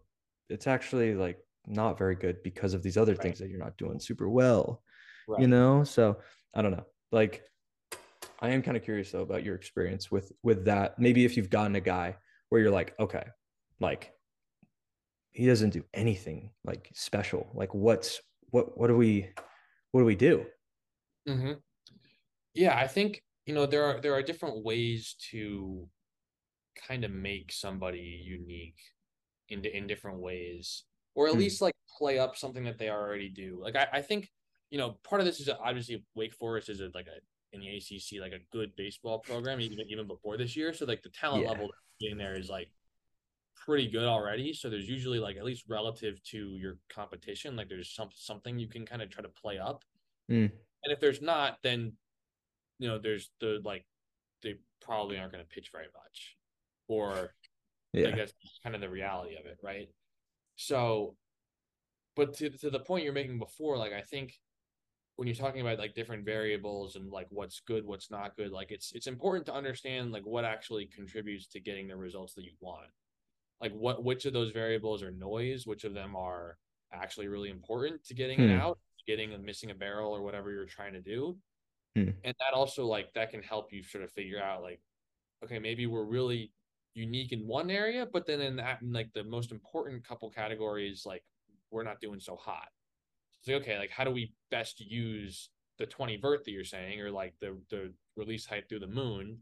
How do we best use that Hmm. given the other constraints that we have of this guy's delivery and XYZ, you know, where he is and these other different metrics to make him into a better version of himself. Gotcha. Yes, yes. I'm reminiscing a little bit on some of the variables that I would pay attention to when I was first introduced to a lot of the technology. I mean, spin rate was the one The at the beginning, right? It was the thing. Yeah. I, I remember uh, it was like my first bullpen, I think with Tulane actually. And I noticed like my spin rates on my sinker were just like so low. And they're like, yeah, all right, it's kind of low. You know, should probably we need to work to get that up. You know, I'm like, no, it's like outlier low. Yeah. Like we're talking like change up spin low. Like it's low. yeah. Why are we changing that? yeah. You know what I mean? So I don't know. Like that's that's so funny. Um, what is what has that been like for you in terms of um the the variables that you like to pay attention to or how that's changed over time as you've grown in your knowledge of the game and then also Yeah. just the whole the whole analytics side uh, and all the different variables that come with that. For sure. No, like I think, you know, to what we talked about before, like I came in very green, like no idea of what any of this stuff was at all. Mhm. And, you know, through Sam and Chad and some of the guys on our team, like, you know, with Nihar Mascara, who's done a lot of great work with us with the twins now. Um, guys like that, Joey Mylott with the Orioles. Like we have a lot of guys who are really, really smart. And like just through osmosis, like you pick up on certain things of like, oh, like maybe this is important, maybe that's important. Mm. But coming in, it's like, you know, you're it's a really blank slate of like, this is like, you know, okay, spin rate. Yeah, like that, sure. That's that's what we care about. Like you rip a three thousand slider, like that's great. Yeah. Uh, But no, it's definitely evolved and I think gotten more precise as my time with Wake has has developed and you know, in, into developing a better understanding of what actually contributes to getting outs. Well, A, I Hmm. guess what, what contributes to it's to like another metric. So like how you can derive one metric from other ones and what the, the interrelationship is between those. Mhm. Like I think that's a really important thing to understand. yes. And then also, you know, individually what all those metrics contribute to the result that you want to get and how you know what actually drives the result because ultimately like that's like you could have a great trackman plot but if you can't get the out like that doesn't matter right? Like we care about getting the out. So we got to know Right. what actually helps us get the outs. Yeah. and then- you know that you can you like it, it, it refines some things for me for sure. And then you can kind of try to like you know measure your own things. Like i see this in like oh you know what's like that look different? Like that's not something about that's not reflected on here on, on the Mm. trackman like how do we how do we measure that? Or how like what's going on there? Like how do we quantify what's going on there and then you can kind of build your own sort of metrics or like own systems off of that so it's been like a very Hmm. evolving course but i think it's all you know necessary to build the level of understanding that that we had there for sure Okay, so let me get this straight because I'm I'm a player first, so I'm always looking at like the process kind of oriented variables. Yeah Oh, horizontal and vertical breaks and VAA and like all the, you know, release height, release side, all those little things. But then there's the whole other side uh, that are the result kind of oriented things, which is, you know, like like we're talking about, like that's what matters. You know, that's right that's the the goal is like improving those. right So for you, it's combining the two. It's saying Yeah. like, oh, we need to look at these the, the process part and then see how it works with the the result part, and then what can we what can we change, you know, in the process to help the the result part, right? exactly Exactly. Okay, okay, okay, okay. Yeah, like I think that's I, I don't think you. I don't think you really, truly like the, the point object. The object of the game, right, is to get guys out. Like it, it's to not give up runs. Yes. And so I think that always needs to be in the frame or in the discussion about this stuff is like, you know, ultimately we're chasing something on a trackman because it's going to help us do this better, right? Because it's gonna Yeah. it's gonna help us get the hitter out. And so Yeah. that's it's like, you know, you need to and, and again, like I, I go back to Corey and Mike are really big on this stuff from the from the pitching standpoint and and you know, Billy and Walt and Wes are also just like that whole environment is like, okay, well, the object is to is to get the hitter out or to get a hit, right? Like on either side. And so like everything that we do from a data standpoint has to serve that purpose in some Mhm. way. So if we can prove that do that like, you know, one of these metrics or a few of these metrics are really important to doing this, like if you if you can do this really well, your probability of a successful outcome is XYZ better Mm, or by this, then like then we know that, that we're actually focusing on the right thing and we're caring Okay. about but Yes. otherwise we're sort of chasing something that we think might be valuable but you don't really know or you don't or you don't know for the level you're at right like it's a little bit different college to pro um I was gonna say. so yeah so it, it's it's about i think at least in my in my opinion like working like working backwards from the result to figure out how you're going to get a better result mhm. I think Definitely. That's kind of what what seemed to work well for us. That's a great distinction between college and pro, though, because college, obviously, it's very result oriented in terms of like, guys, like we need to win. You know, like that's Yeah. what, Sure. like that's that's what we're here for. Whereas pro, it is so development based that you can be in the minors with like a four or five ERA, but if you're making changes that are aligning with, um, you know, some some goals, some future goals that they want to they want you to kind of like work toward, and you're you're starting to fit the bill of where they want to project you out to be, you know, in the future. yeah, Then it's sure. like you're doing your job, like For you sure. are doing your job. Like it's so different, you know. It's like if you for example like just to really illustrate it right if um if i have a sinker you know and i can instead of having six vert on average i can have three vert or two vert or zero vert on average it's Mhm. like okay well our model you know says or general models would say that's a better sinker or that that is a you know the stuff is better and those should yield better results so Right. keep working at that keep having a low v, uh, vert sinker and like keep throwing it in the areas that we want you to throw it and good things should happen right. now Right. eventually that four or five ERA can't you know it should you know level out it should get better right because of that because you're doing more of that or just on that pitch the numbers should be better eventually and For if sure. they're not then then maybe we make an adjustment but college you it's kind of hard to do a lot of that Yeah, totally. And I think that like the timeline is very different too in college because like you're playing a 50, 60 game sprint, right? With you know, just you got to win every day. Like that's kind of the the mindset, right? And and to your Mhm. point, of football, it's it's at least from you know you have more experience here than I do, but from what I've gathered, like it's it's it is very it's very de- developmentally oriented, and, and it, the, Mm. the time frame is way longer. So the the aspect of that is is is for sure uh, prevalent here in that in that way, and the game's different too. Like it's a yeah very, the gameplay itself is very different, like different bats, different strike zones, especially in the minor, like the automated strike zone, the challenge system, like the ball is different. All Mhm. this, it, it's just a very different environment for sure. Yeah. Now, okay. Well, now I want to dive into the, you know, your experience so far with the Blue Jays because Mhm. obviously you've been with them now. What is this? You're going into like your third week or something? I'm going Right. into week five. I think. Five. Oh, Yeah, geez. Okay. five. Shoot. Okay, my bad. Week five. Like, yeah, week when five. that draft camp end? we uh ours was longer than I think a lot of other teams. I think it was Okay. maybe not last, not not this past week, the week before that. Okay, that's when it ended. All right.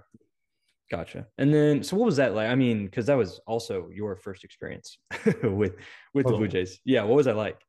It was awesome. Like it was, it was a really cool experience for me to kind of learn and go through some of the onboarding stuff that a lot of the guys that we picked were going through as you know not as a player as just a like a staff member just kind of observing what we value as an organization what certain resources we have Mm. how we go about certain things um it was it was really neat like it's it's definitely been a whirlwind of of trying to get acclimated to pro ball life and what you know meeting all these new people and it's a very different experience a much bigger environment than college Oh yeah. um, but it's it's been good like it's it's it's something that i is a good challenge for me and it's it's been good so far And could you talk a little bit about your role and if they've uh, outlined a little bit of what they are expecting you to do, or at least where what you're going to start to do uh, in the Yeah. near future? Yeah, for sure. Like I think, you know, part of what's, you know, and this is a kudo a credit to the Blue Jays is that my role is is somewhat malleable. Like there's a there's a lot of flexibility for me to do certain different things. Um Great. which which is really nice. Like I really, really appreciate that from them. And that's been really, really awesome so far. hmm But part of what I'll do is is I'll, I'll work with some guys in R and D from Toronto on some different projects work with our coordinators on you know some development projects with certain guys um, but it's definitely sort of a hybrid mix of being in R in, an- in an R and D group and being in player development. Like I sort of feel like I sit somewhere in the middle of that. hmm But like you know, being at the complex has its perks for sure. As as you know, someone in in my role, because I get to go out and watch you know the rehab bullpens or the FCL bullpens or the FCL game that's going on or the live ABs that are going on, and just sort of still be very involved with the, the developmental side of the game on a day-to-day basis and then have Hmm. r&d side to plug into at the you know the second half of the day and kind of spend some more time in in that realm. So it's it's been good. It's very very flexible. Still trying to feel things out. Um Mm. it's, it's it's been it's been good so far. So do you have a do you have autonomy on what you're allowed to you know infer to players or suggest? Um is it more of like you're part of a team that is working toward you know specific things based on just tasks that you're given what is that like structure like so I, it's definitely like a team-based um structure or philosophy i think okay like I don't, you know, I'm I'm not like freelancing out with guys like, oh, like, you know, hey, you should really be doing this. Like, yeah it's think- more of like a pitching coach yeah, right. Like it's it's it's, you know, for one thing, like right, like I'm I'm not a pitching coach. I'm not a coach, right? Like that's not that's not what I try to do. That's not really my role. Mm, Uh, but I think I can help our coaches in some ways with with some things with Mhm. guys.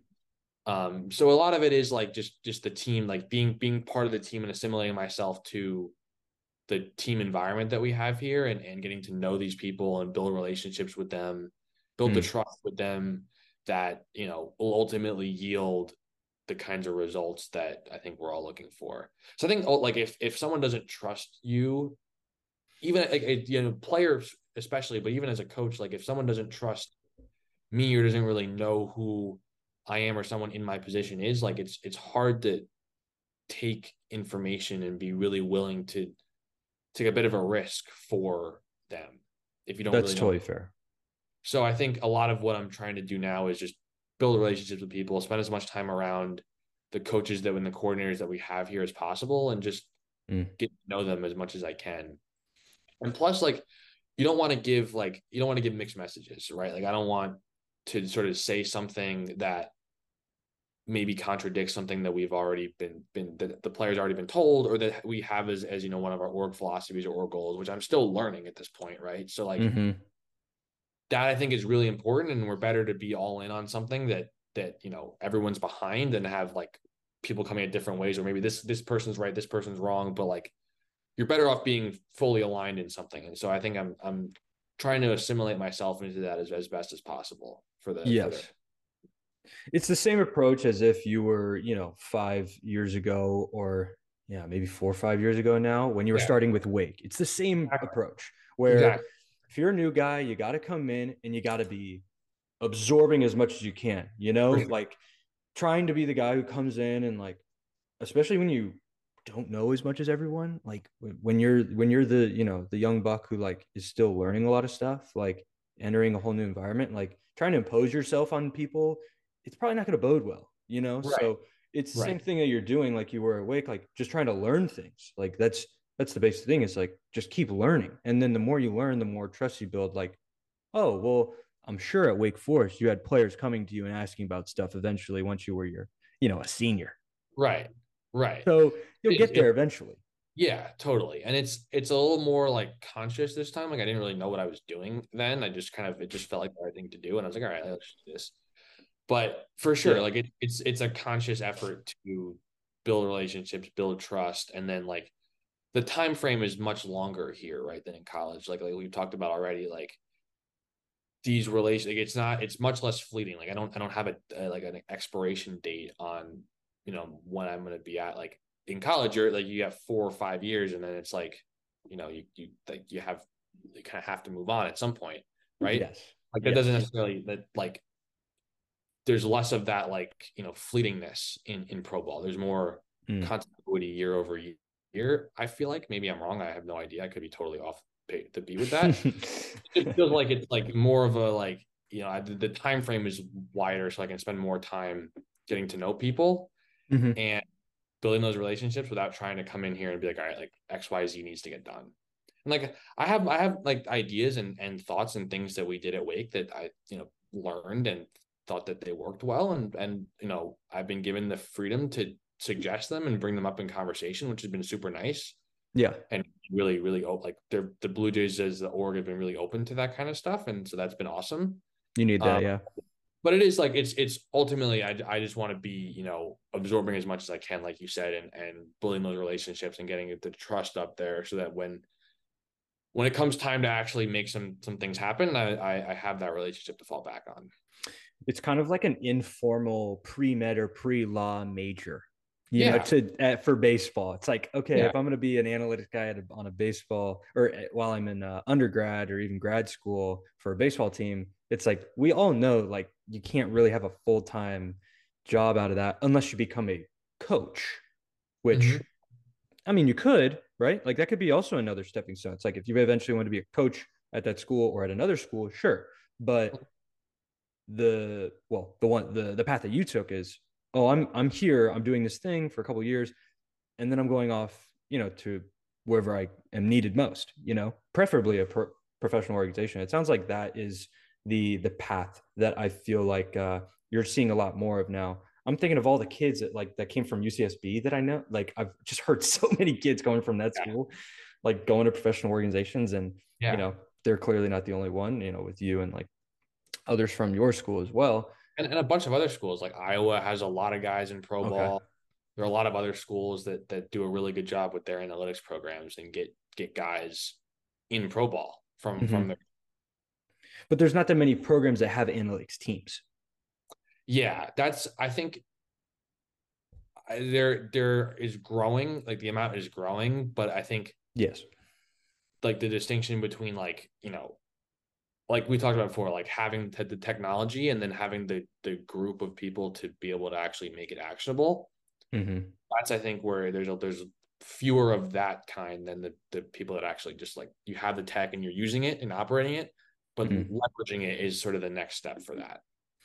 I I do have a lot of excitement for that area though. I have it I I think I have a really good feeling that it's going to be such a big thing especially in the Power 5 conferences totally. in terms of just like all right, everyone's going to have to have at least a handful of, of people on their support staff that is the analytics team.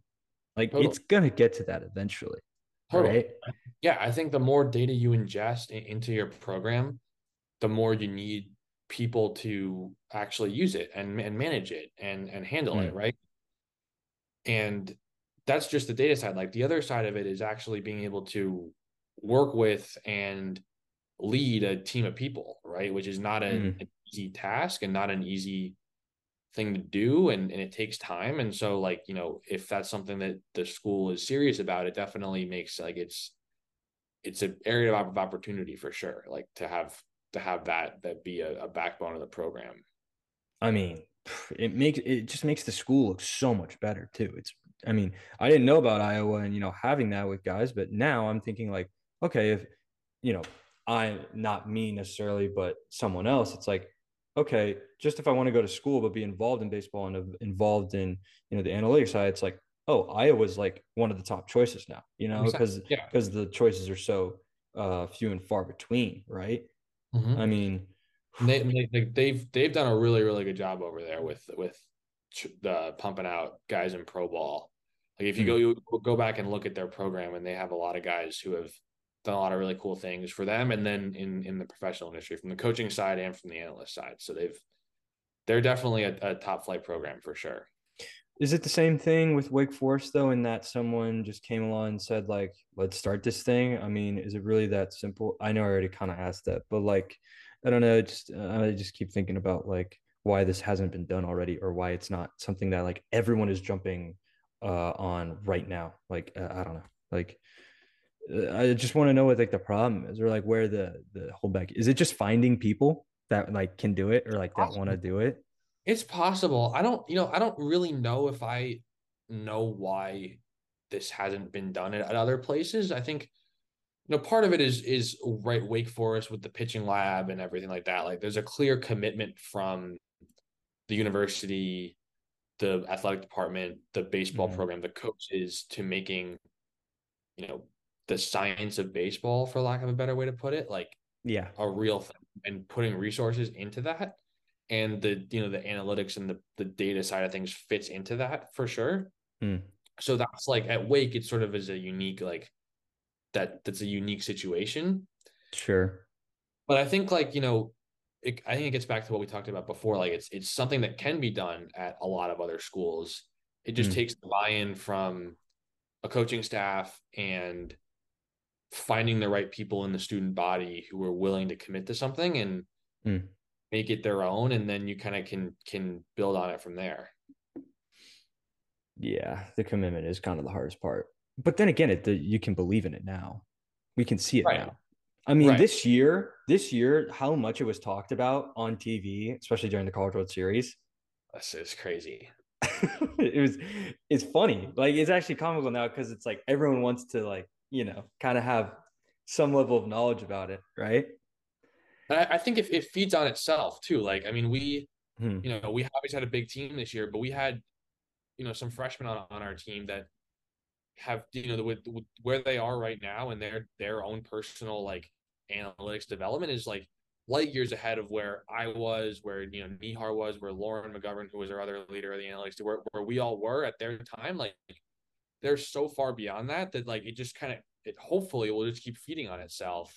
Hmm. And you know, you have such a, a, a good culture and a cycle of, of development that it kind of you know you breed a lot of really really talented people who want to be a part of something special so then how does it grow i mean is it just um just doing more podcasts telling you got telling more people about it like i guess so i mean i think it's it's something that like i think people know about it i think a lot like a lot of schools have student manager programs they'll have like have like you know, mm. analysts or guys that run the TrackMan or run the Rapsodo in the bullpens or like whatever the case may be. And I think it just comes down to leveraging that information in the best way possible and finding a relationship between coaching staff and an, an analytics person or group of people mm. that can like hit it off for lack of a better term and then figuring out how to best implement that and and go from there like i don't the barrier to entry is not very high i don't think but yeah. it's it's it also is high because it's stuff that's not like you can't just buy it, right? You can't just go buy an analytics team. yeah, it takes it takes like the the time to develop and the relationships to develop for sure. And and it's a lot of like you gotta have the right people. Like ultimately, that's that's what it that's what it comes down to, in in my opinion. And we can't ignore the fact that the upside is more prevalent now because there didn't used to be a clear path um, post undergrad or graduate school with like what like hmm, what do I do now? Yeah, I was an analytics guy on the baseball team. It's like what do I do now? Like open up my own facility or yeah. something like that takes right, immense like, amount of capital to do just to start. But it's like no, no, this pro team is like huge into this now. So the, you're yeah. the clientele. You are the guys that we're getting. For sure. For sure. there are a lot of teams, there are a lot of orgs that are hiring guys out of college. Tons. And, Everybody you know, probably is. Yeah, for sure. And it's a, uh, you know, it's it's. I think it used to be in some ways like if you were involved with your team in college, that was like that was sufficient to be hired. I think probably in like you know a couple years ago, but now at least like that's that's almost a like it's almost taken for granted in some ways. I think, and so it becomes hmm. it becomes like what do you actually do? Like yeah. what what is that? What has that experience taught you that it hasn't taught the four other people who are also applying for this role, who are also on their college analytic, like their their work with their college baseball team. Yeah. You know? I was going to ask what the kind of like, what do you think the separators would be, you know, in terms of uh, what what what makes candidate A, B, C, D, you know, all all kind of like stand out yeah, I I don't you know that's a good question. Just thinking about the people that we've you know I've been fortunate enough to work with and to have and to become friends with like yeah. First of all, like they're all really good communicators. Like what we've mm-hmm. talked about. They're all very very good communicators. They're all very yes. smart. Which I think probably goes without saying, but like they're just generally very very smart people and they work hard. Right? Like they're they're they found a passion that they like and they're willing to put that passion ahead of other things. Mm-hmm. Like you know whether it be a social scene or something like that like they're willing to take to make sacrifices with their free time yeah. to do that they love.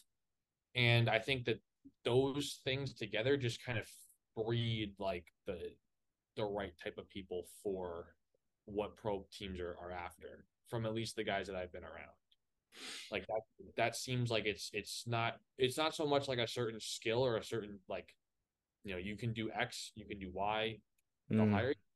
it's like you know you're you have the makeup and the, the right environment to be able to mold yourself into something that's really valuable in your own unique way yeah the competency sounds like kind of the the like the first level of it um yeah, and i'm like the litmus test you know yes like are you like you know are can you play in this league kind of thing mm-hmm. yeah okay how are you going to have success in this league like that's that's what it feels like to me it's the same thing with players now that I try to make a parallel in my head. It's like, okay, you're a high school player.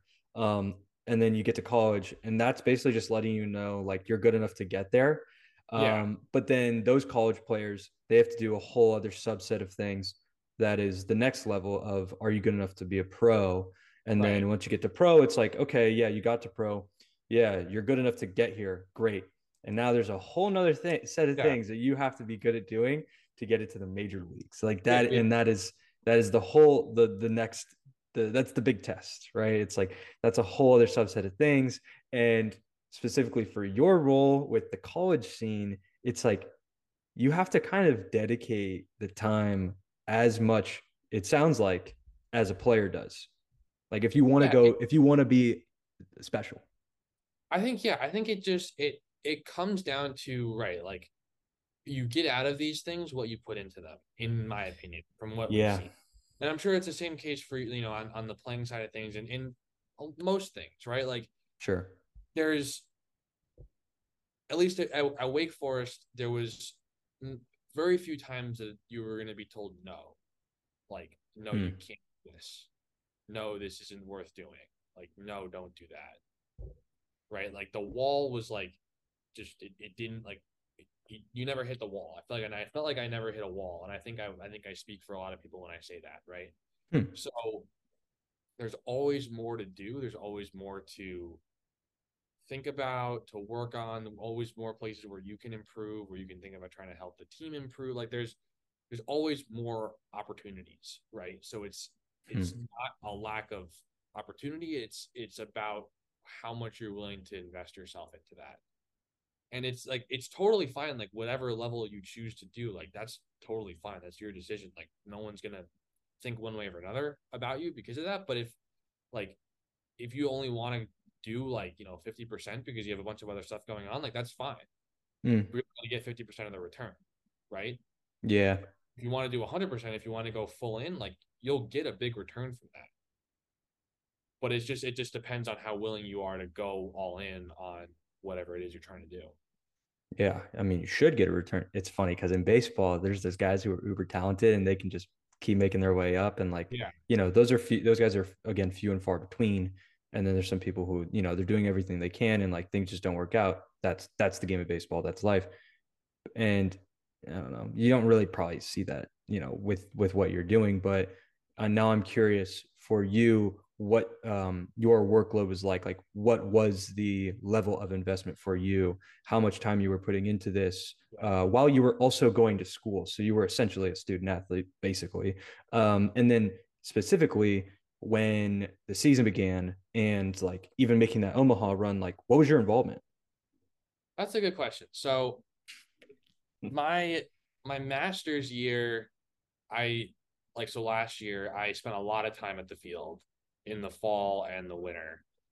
I don't I like from I I don't I couldn't put like an hours per week thing to it, but it was like every day of practice, um, you know, weekend scrimmages. It's equivalent to a student athlete, essentially. Like basically, yeah. Like I think that that's that's fair. And then That's enough. Yeah, it's plenty. in the spring, you know, actually, well, I, I would say, yeah, I think it is because you have like the practice time and then like, you know, I obviously don't lift, but like the players lift or the players have to do like their treatment and recovery pre and post. But we have like data collection stuff to do, or like data processing and projects to work on and stuff like that, where it kind of like the time probably equivalents out depending on how much on our side you're willing to put in.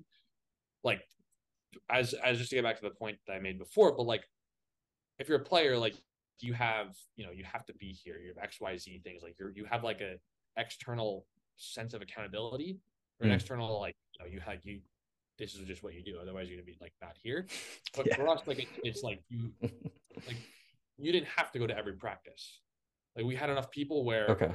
you had two exams the next day like you didn't have to go to practice that day like that's totally fine Yeah.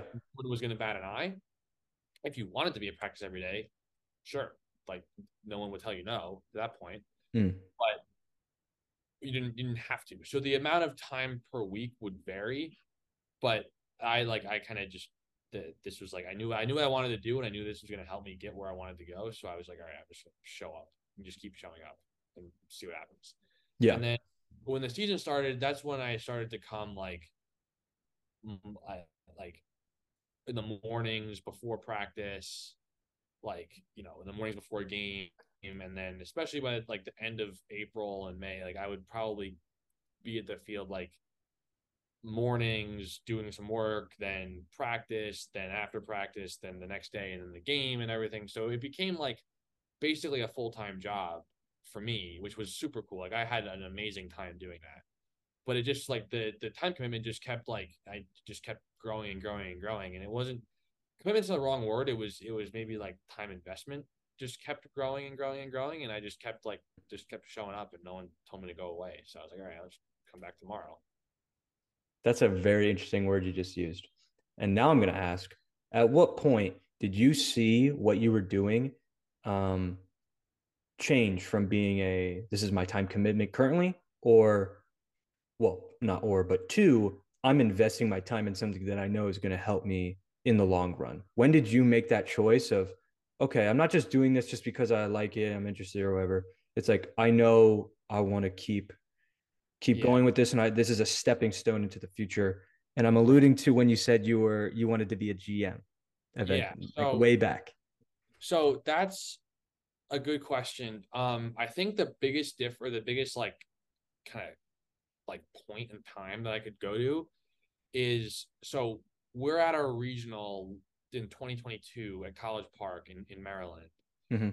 And at this time, like I I'm like I've done it like a, a good bit of like I I my personal involvement has been pretty good, but our our team is as a whole, like we had so we had started to do a lot of really cool things Mm. um this season and it was the first year that we really like began to have us like a, a, a direct i think like very impactful very very meaningful impact on Sure.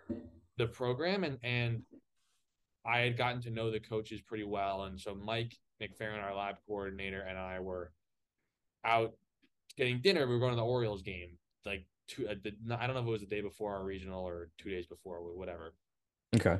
and you know, we're we're talking and I'm I'm kind of walking him through like, you know, so I'm coming back from my, my master's year, yada yada yada. Like I I have a job with an accounting firm that I'm gonna do after I graduate. I'm gonna take the CPA exams, all that stuff, whatever. Um, yeah, no. And he stopped me in the middle of this and he was like, you know, what about baseball?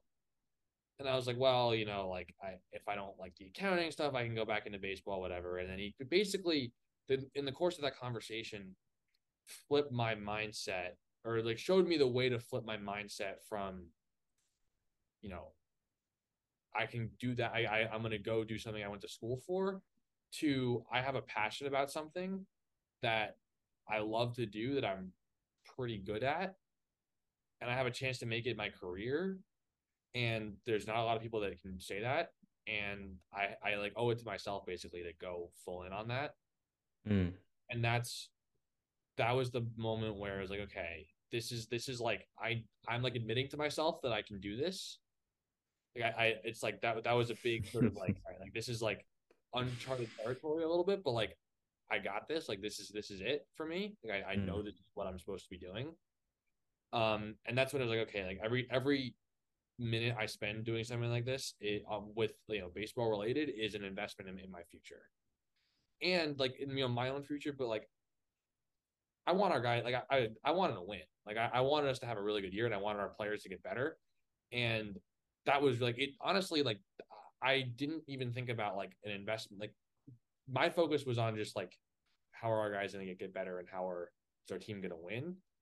Mm. And I think by doing that, I ended up like I obviously benefited myself in some ways, but most sure. like I didn't consciously think about like, okay, this is for me. Like, no, like I I didn't really think about that. It was more like I, am doing this for other people, and I, I'm going to benefit from it as a byproduct of that. I can't. I couldn't imagine you going into the accounting direction and then looking back and just being like, "Oh, what am I thinking?" Yeah, it would have been yeah, like it's I, I'm very lucky to have had that option. I'm very very fortunate to have had the option of that. Mm-hmm. Uh, but I think it it would have been difficult for me to at some point I probably would have had the same kind of experience that I had my freshman year of college, like, okay, like I need I need baseball back in my life kind of moment. Mm. And I hmm. think it would have been difficult to come back to that. But I am I'm I'm think I made the right choice at least for the time being. But I, I'm definitely really grateful for the you know to have had that opportunity in the first place. Because there's a lot there's a lot of people that would you know there's nothing really accounting job there's nothing wrong with with working in accounting like, there's a lot of people that do that and it's a really really great career and they love it and that's awesome. Mm-hmm. but i'm i'm you know i i happen to have found a passion somewhere else and that's that's what i chose to pursue. So. Well from my point of view, I think there's a pretty clear distinction between what you do right now and accounting. Um, you don't necessarily have to have a passion for accounting. Um, and having one is probably helpful. Like it's probably good. Yeah. But you also, you, it can be your nine to five and you can, you can hate it and do it for 40 years and be successful. And it's, you know, it's just a thing you do. For sure.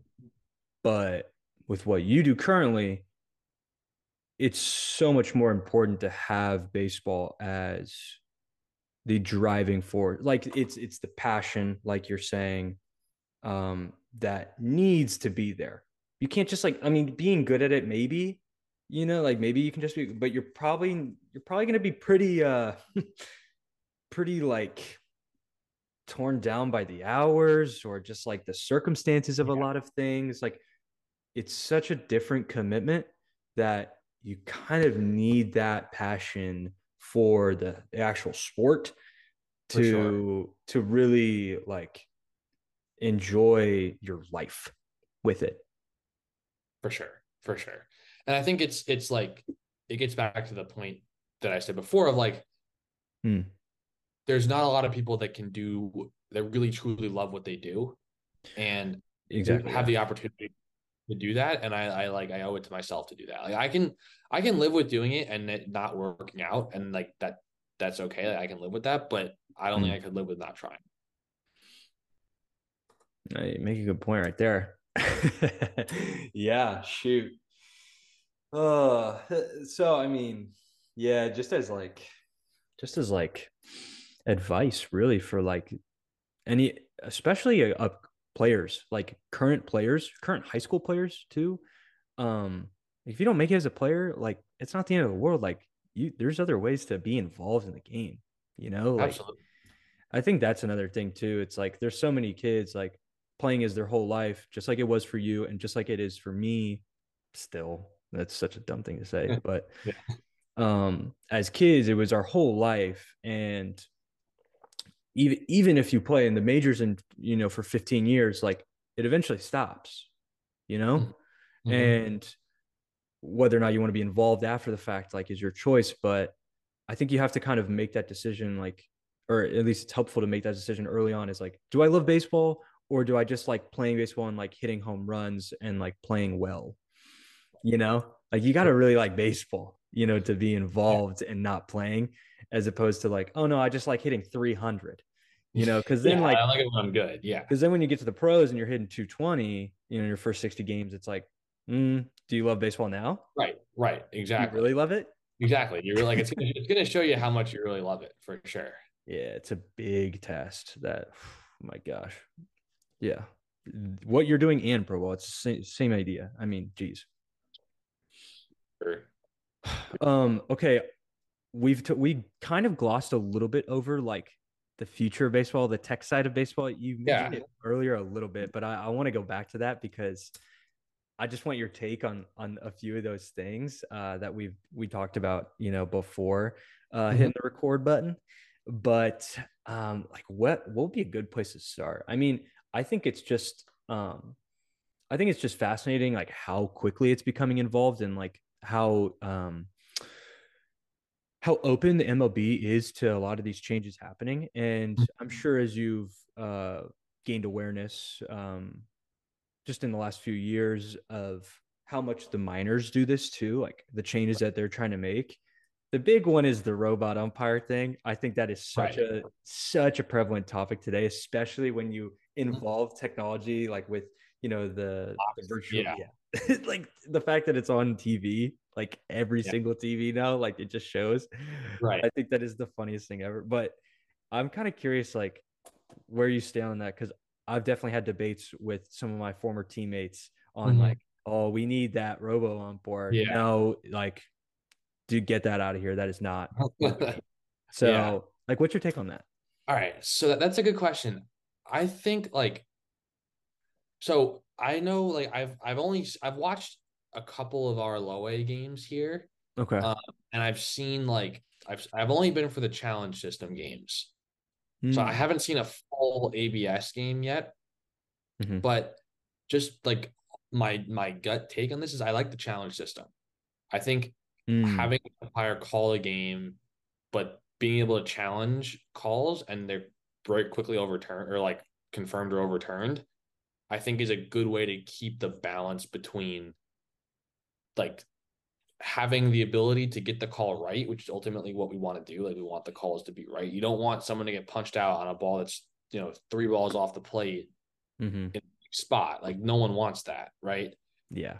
Um, but I think I also understand the argument of like, you know, you don't want a, a box to call a strike. So when like, you know, you miss your spot by 15 inches and the catcher clanks it, but it like nicks the strike zone, so it's called a strike. Like I, I understand why we don't want that to happen.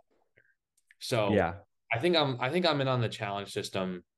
I don't know like specifically like you know what the optimal number of challenges should be per side or what that should be like, but I do I think the challenge system has potential for sure.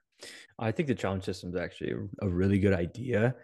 The one issue, well, not issue, but um, the one point that you know a devil's advocate could bring up would be, okay, so if like if it's three two and there's like a you know a ball that gets called a strike and I avoid a strikeout um, with the challenge system, like that's great. But if I only get a couple challenges a game, it's like, why are we valuing um, the pitch with two strikes so much heavily or so much more uh, than the 0 pitch where Yeah. it was two balls off and we're not going to challenge that because it's 0 It's like now we're deciding to like Right. tilt the scales a little bit and like, oh, you- these certain pitches are way more important. Yeah, for sure. Which, yes, which makes the strike zone essentially on 00, 01, 11, 10 bigger yeah. in a way. Yeah, for sure. In a way. And it tightens it up with two with like a in any kind of leverage spot. Yeah. It's And you're like, what? Like how That's like, a point. as a concept, you're like, hmm, is that good? Do we do we want to add that? Um, like in practice, getting a decisive call right is good.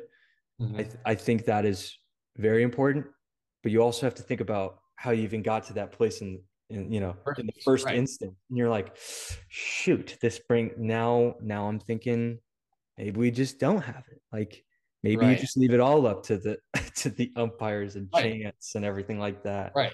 But then And you I see on know, like- Twitter, sorry, Right. that- Everyone gets mad about like the strike zone or like even even on to your point on, on TV, you see the box and you see a ball that's like that like you know two or three inches off the plate, and everyone gets mad and like to Mhm. be the umpire like that's an like how like that's such such a small discretion like that's such a hard call to make exactly. which i think is is why i like some kind of tech being involved in that is just because it's so hard to make those calls accurately Mhm. respect that to be like i mean the umpires like for as much as people like like to rag on them like they do a really good job especially in I couldn't imagine doing it. yeah It's such a hard job. Oh my It's just hard god. job. It's it's so thankless too. Like all you do is get ragged on by people, and and no one ever tells. Like you you have a perfect game, and no one knows or cares, and it's like. It's Okay. ridiculous. But that I so maybe it's like you know maybe you get a challenge per at bat. Like maybe that's too many. Maybe it's not. Like I I don't know.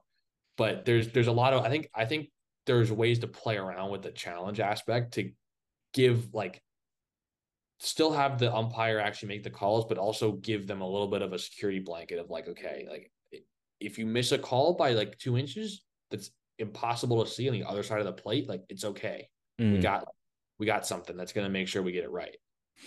You know what? I don't know why this happened, but you just brought up like uh, something that a coach said on a former episode. He said it a long time ago, but he talked about the shadow zone.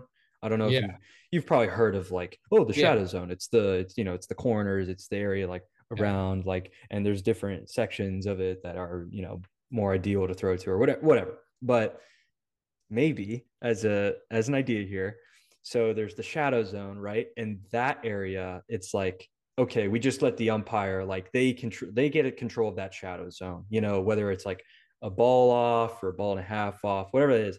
But maybe once it crosses the threshold of like two balls off and they call let's just say it's oh oh and guy throws fastball away, it's like two or three balls off. Like it's way off, right? Yeah, it's not the tough.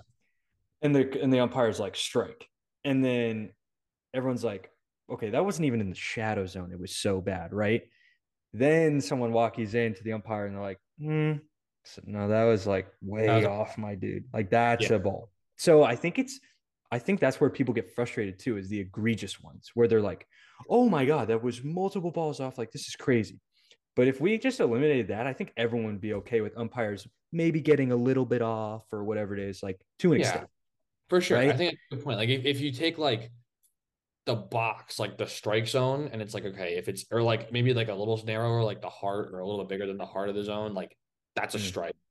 And then uh, two balls off is a ball, and then everything else is discretionary. Maybe maybe that's the way to do it. I think there's there's a definitely potential there for sure. Dude, I think that would be a great idea because then it takes away too, like, well, not takes away, but it it makes the challenging, you know, so much more focused on like, Yeah. okay, like if a guy, like if, he, if it's oh oh and it's two balls off, like I don't have to waste a challenge on that because Right. like if it's two balls off, they're gonna correct him. But if it's only a ball, then maybe I can say like, Mhm. okay, he's calling one ball off, that's his zone. You know, because like that's another piece of the game too. Is like Yeah, umpires like- have a zone. Like they they might Yeah. be a ball outside that day, but they won't call the ball inside, like the one ball inside. so right. like hitters can also use that. Yes, the consistency is part of it too. Dude, I should write that down. I should patent that idea. Yeah, that's now. good one. That's a So good umpires Yeah, get like, the shadow zone. Like Yeah. that, I think that actually makes a lot of sense. Dude, I- we I just like that. figured it out. we did. That's it. There we go. Um, The- Manfred, hello. This is this is uh we, Yeah. we got it. Rob, listen to this. Um, no, this the is it uh what's the challenge system right now? I mean, I actually don't know. Is it one challenge per AB? No, it's um I'm gonna get it wrong. I'm 100 percent gonna get it wrong. That's fine. I don't think I think it's three per team right now. Okay, yeah, that But I seems really low. That might be wrong. I might be wrong about that. You know, be okay. I th- you know what? Okay, we're brainstorming here. I think every hitter deserves one per game. Maybe, That's not a maybe bad, one one per game per hitter. not a bad idea. Yeah, because there are there are times when like I know I've seen where like you get up and you can't challenge a pitch because you, like the guy in front of you just challenged a ball like something and you just your team lost a challenge. Yeah, I guess you're right. You have to decide like if if like when when am I going to use my challenge or when is this going to happen? Like I, I actually like that. Like one one challenge per guy. Ooh, Per game. wait, but but what about pitchers? Do pitchers get challenges now? I think they should. I think One per inning. Maybe one one per inning. One per inning. I You mean, do, you do one per inning. I like that. Something I you got to give the pitcher something. Like they they both have to be able to like yeah. get something. Because imagine What? getting nine pitches. Like, let's say you face nine different hitters, right? They play the whole game, so it's nine challenges. You get all nine challenges, or even seven of the nine challenges go against you. I mean, that's huge. That's Yeah. pivotal. But on the flip side, if you don't get your challenge per inning, you can't win any challenges to somewhat like nullify that, or in a big one where like you get a you get a you nick the you you nick the zone and yeah, you it's the ball. It's the bottom of the zone, and like the catcher has to block it. Yeah, but it's a ball. They think it's a ball, and it's like, give me that. Let me challenge that thing. Yeah, Dude, let me challenge this this hook. Like, yeah. and it's Maybe. three two, two outs, bases loaded. Like, oh my god, like that would be. That would be that that would that would cause some angst if like a bounced breaking ball got called a strike to overturn. Like that would be crazy. It's But then, always like, gonna be that. know It's always like- gonna be that. if like is is one per at bat for both sides like is that too that is that too much is that like is that like basically the equivalent of an automated zone then at that at that point if like you can challenge two pitches per at bat So, so the pitcher gets a challenge for a bat, and the hitter gets a challenge for a bat. yeah See, you know what? That sounds incredibly fair. Might be too many. Too many in the sense that it might stall the game out. yeah like if, after might delay a little. every, every at bat you're or every, like twice a pit uh, at bat you're like this like it, it, it's pretty quick but it's not like it's not it, it, it that might be the equivalent of just an automated zone like you might if, that, if you're gonna do that you might as well have an automated zone because that's basically what you would have at that point To an extent, yeah. And like we just like- cut out. Oh, sorry. Go go go. no say like in the like seven eight pitch at bat it would Mhm. matter because like you know that that's like you can only challenge a quarter of those pitches but i think the average at bat length is something like four ish like somewhere between four and five pitches Yeah, yeah. so like half the half the at bat can be challenged and the odds are that like the entire at bat's not going to be in the like shadow zone so that means that you're really like you're pretty much having like some kind of automation for almost everything because like the, either it's either going to be a ball way off or a strike like the odds of having five pitches in one at bat in the like zone that you would challenge or where an umpire could mess it up is Mm, probably not that high no, it's not. No, no, So no. you might probably that probably defeats it. Probably too many challenges. I think I talked myself Maybe. out. Dang it. Okay, Kind of like the one per inning though. We'll we'll figure this out. I'm telling you, it. They, will figure it out because it is a They good idea. Yeah. Um, the only the, again to play devil's advocate again, people love the fact that games are freaking two and a half hours now. That's true. That's People true. love that. You don't want to Dude, like like two hour game. Have you ever been a part of two hour game? Oh my gosh. like twelve you. Yeah, it's not since exactly. I had one last year. Oh Yeah. my gosh. I I could have sworn it was like 201 or like an hour 59. And I was like, awesome. like, uh, yeah, we were done by like already- 8:30 or something. I don't Yeah. even know. It was crazy. I was like, Yeah, which they right at that point, like you don't want to slow it down with everyone like five seconds of this every time. Like it's not. yeah. You know. You got to keep that in mind too. So for sure, that's that's a good point. If they can dial it in though and make it kind of quick, I mean, you know, it, it, they'll figure it out. or if like the umpire knows like if somehow he's like has a device like and so instead of having to like Just get buzzed. yeah they're like he just like knows that it's a strike or a ball and then there's like an auto it's just like automates the like this okay okay yep strike or like this no ball I Yeah. know. Yeah. It's you- Like the first time I watched the game, like someone got someone walked. It was like a three-two pitch, I think, and like the umpire called it ball four, and the guy's like taking his stuff off to go down to first, and I'm like, and I like looked down and didn't realize there was a challenge, and I looked up again, and like a minute later, like what what happened to that dude on first? But he, got, he was overturned for a strikeout, and I was like, that's like what like what is happening right now? Like what is going on? Yeah. That's pretty It's wild. different. It's different. It it definitely takes an adjustment for sure. But the ultimate question is does it make the game more fair? Like does it does it yield the better product? You know, like a truer uh what's the word? like I guess more of a an environment where the, the the outcome is decided by the players more so than anything else. Yeah. But It's also like are the umpires getting it right too? Like i- is the game going as it should be going? I guess. But then again, part of I'd, I'd probably say yes to that, but I have I, will- I have to see a full ABS game. Like, yeah, I haven't be crazy. Yeah, yeah, yeah. Are they do? But uh, maybe they're doing them. Maybe. They're doing it so the way it works for our low A league is I think the first three games of the six are full ABS and the second three are challenge.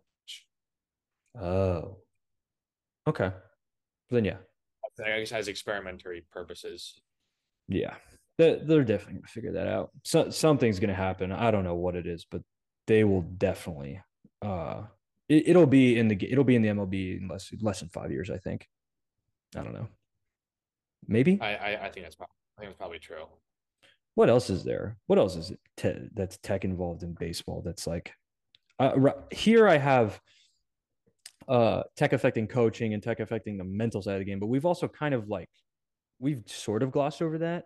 You know, I am curious though, um, in your experience when it as it pertains to the mental side of the game, how many like players or times you've talked with players about um, some charts that you've uh, drawn up or you know just um, ways to kind of prepare for certain guys and like if you've personally walked through any of that with players because i know for me if i have that information it helps me prepare for an opponent i can feel a lot more confident heading out to the field Yeah, for sure. Like we like so I think we like we did that a lot of wake. Like Rat was Mhm. someone who liked to see stuff on the opposing team before he started against them.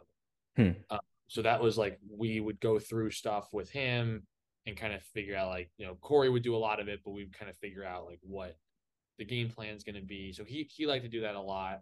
Um, on, on the, like the developmental side of things, like there was a lot of that kind of interaction between myself and you know Nihar and Lauren and other guys on the analytics team and Mhm. players also through you know Mike and Corey in, in in a lot of instances as well. Um, I think part of it is like you know you're sort of work at Wake. You're sort of working with a semi-biased population because like as a as, as a player, right? Like, as like a kid who's going to commit to Wake, like sure a, you have to be like there's a certain like aptitude intellectually you have to have to get to get into school there, right? So first of all, you get that. Second of all, you know about the lab, you know about the the the use of data and the use of tech there, and you're probably interested in that if you're going there. So there's already like the barrier to like okay, like to getting the buy-in from the player is kind of nullified to some extent, okay just Yeah. because of the nature of the kind of kid that comes to Wake Forest to play Mhm. baseball or to pitch at Wake Forest. Mm. those conversations were were like pretty regular and i didn't like they were pretty easy to have because our guys were really really smart and really good at understanding stuff Mm. and so that was like that they're they were really really good about stuff and they wanted information and so it was like it was like okay like yeah let's talk about this for sure you know I mean, you yeah, you kind of simplified it pretty simple or pretty easily. It's like, okay, we got all this tech, you know, how do we get these kids on board? It's like just find the kids who are already on board before Yeah. they even get there, you know? I mean, this goes Yeah. back to the recruiting side of it. Sorry. I'll just like very briefly make make note this note. It's like that is the whole um cat and mouse game of like how do i choose the right school it's like the the number one thing is like do you jive with the coaches and like what they're for and how they coach and will you fit when you show up to campus? Like, will you be able to buy into that? You know, and some some coaches again they don't really like disclose a ton of that. You know others they, they wear it proudly on their chest. They, they're like this is who we are. This is what we do. And like if you're a fit for us then this is going to be gold you know? This is great. So i mean that's yeah that's the point i try to make a lot of time on this podcast is like you need to find a fit you know? Like it has to fit for in order for things to work or else otherwise you're going to be butting heads and you're going to want to transfer and For sure. hit, hit the portal after a year Yeah, no, totally, and and like you can speak to that better than better than I can, better than anybody. Like with the, like you you gotta you gotta fit with the staff. Like you've gone through the the recruiting process and talked to different schools, and like if you're not a fit for what that school's op- doing and what their operations like, then it's it's like that's fine, but that's just not the right fit for you. Hmm. And so part of that, like you know, you don't really see a lot of kids that are just inherently resistant to information and technology that come to Wake Forest yeah at least at least from my experience there. Like you, there are, there are certain levels of guys to which you know, the, the degree to which they, they want to look at things or don't want to look at things or you know maybe care more about their delivery than the ball flight or one or the other or vice Mhm. versa or the scouting or not like don't want to look at a scouting report do want to look at a scouting report like that varies for sure there's very Mm. different levels of that across each each guy Mhm. but in terms of being actually like resistant to the whole like lab operation and stuff like that that kind of gets broken down i think with the decision to come to wake forest yeah yeah if that makes sense No, it makes a ton of sense. And in the same like ballpark, um, not to use puns, but when you're on the field, like all of that, like, uh, you know, we kind of alluded to it too. But like when you're on the field, you know, when you're competing, like you gotta, you can, you also have to be able to forget about all that stuff. So Yeah, as a totally. player being recruited somewhere, like you can't be all about like just that thing.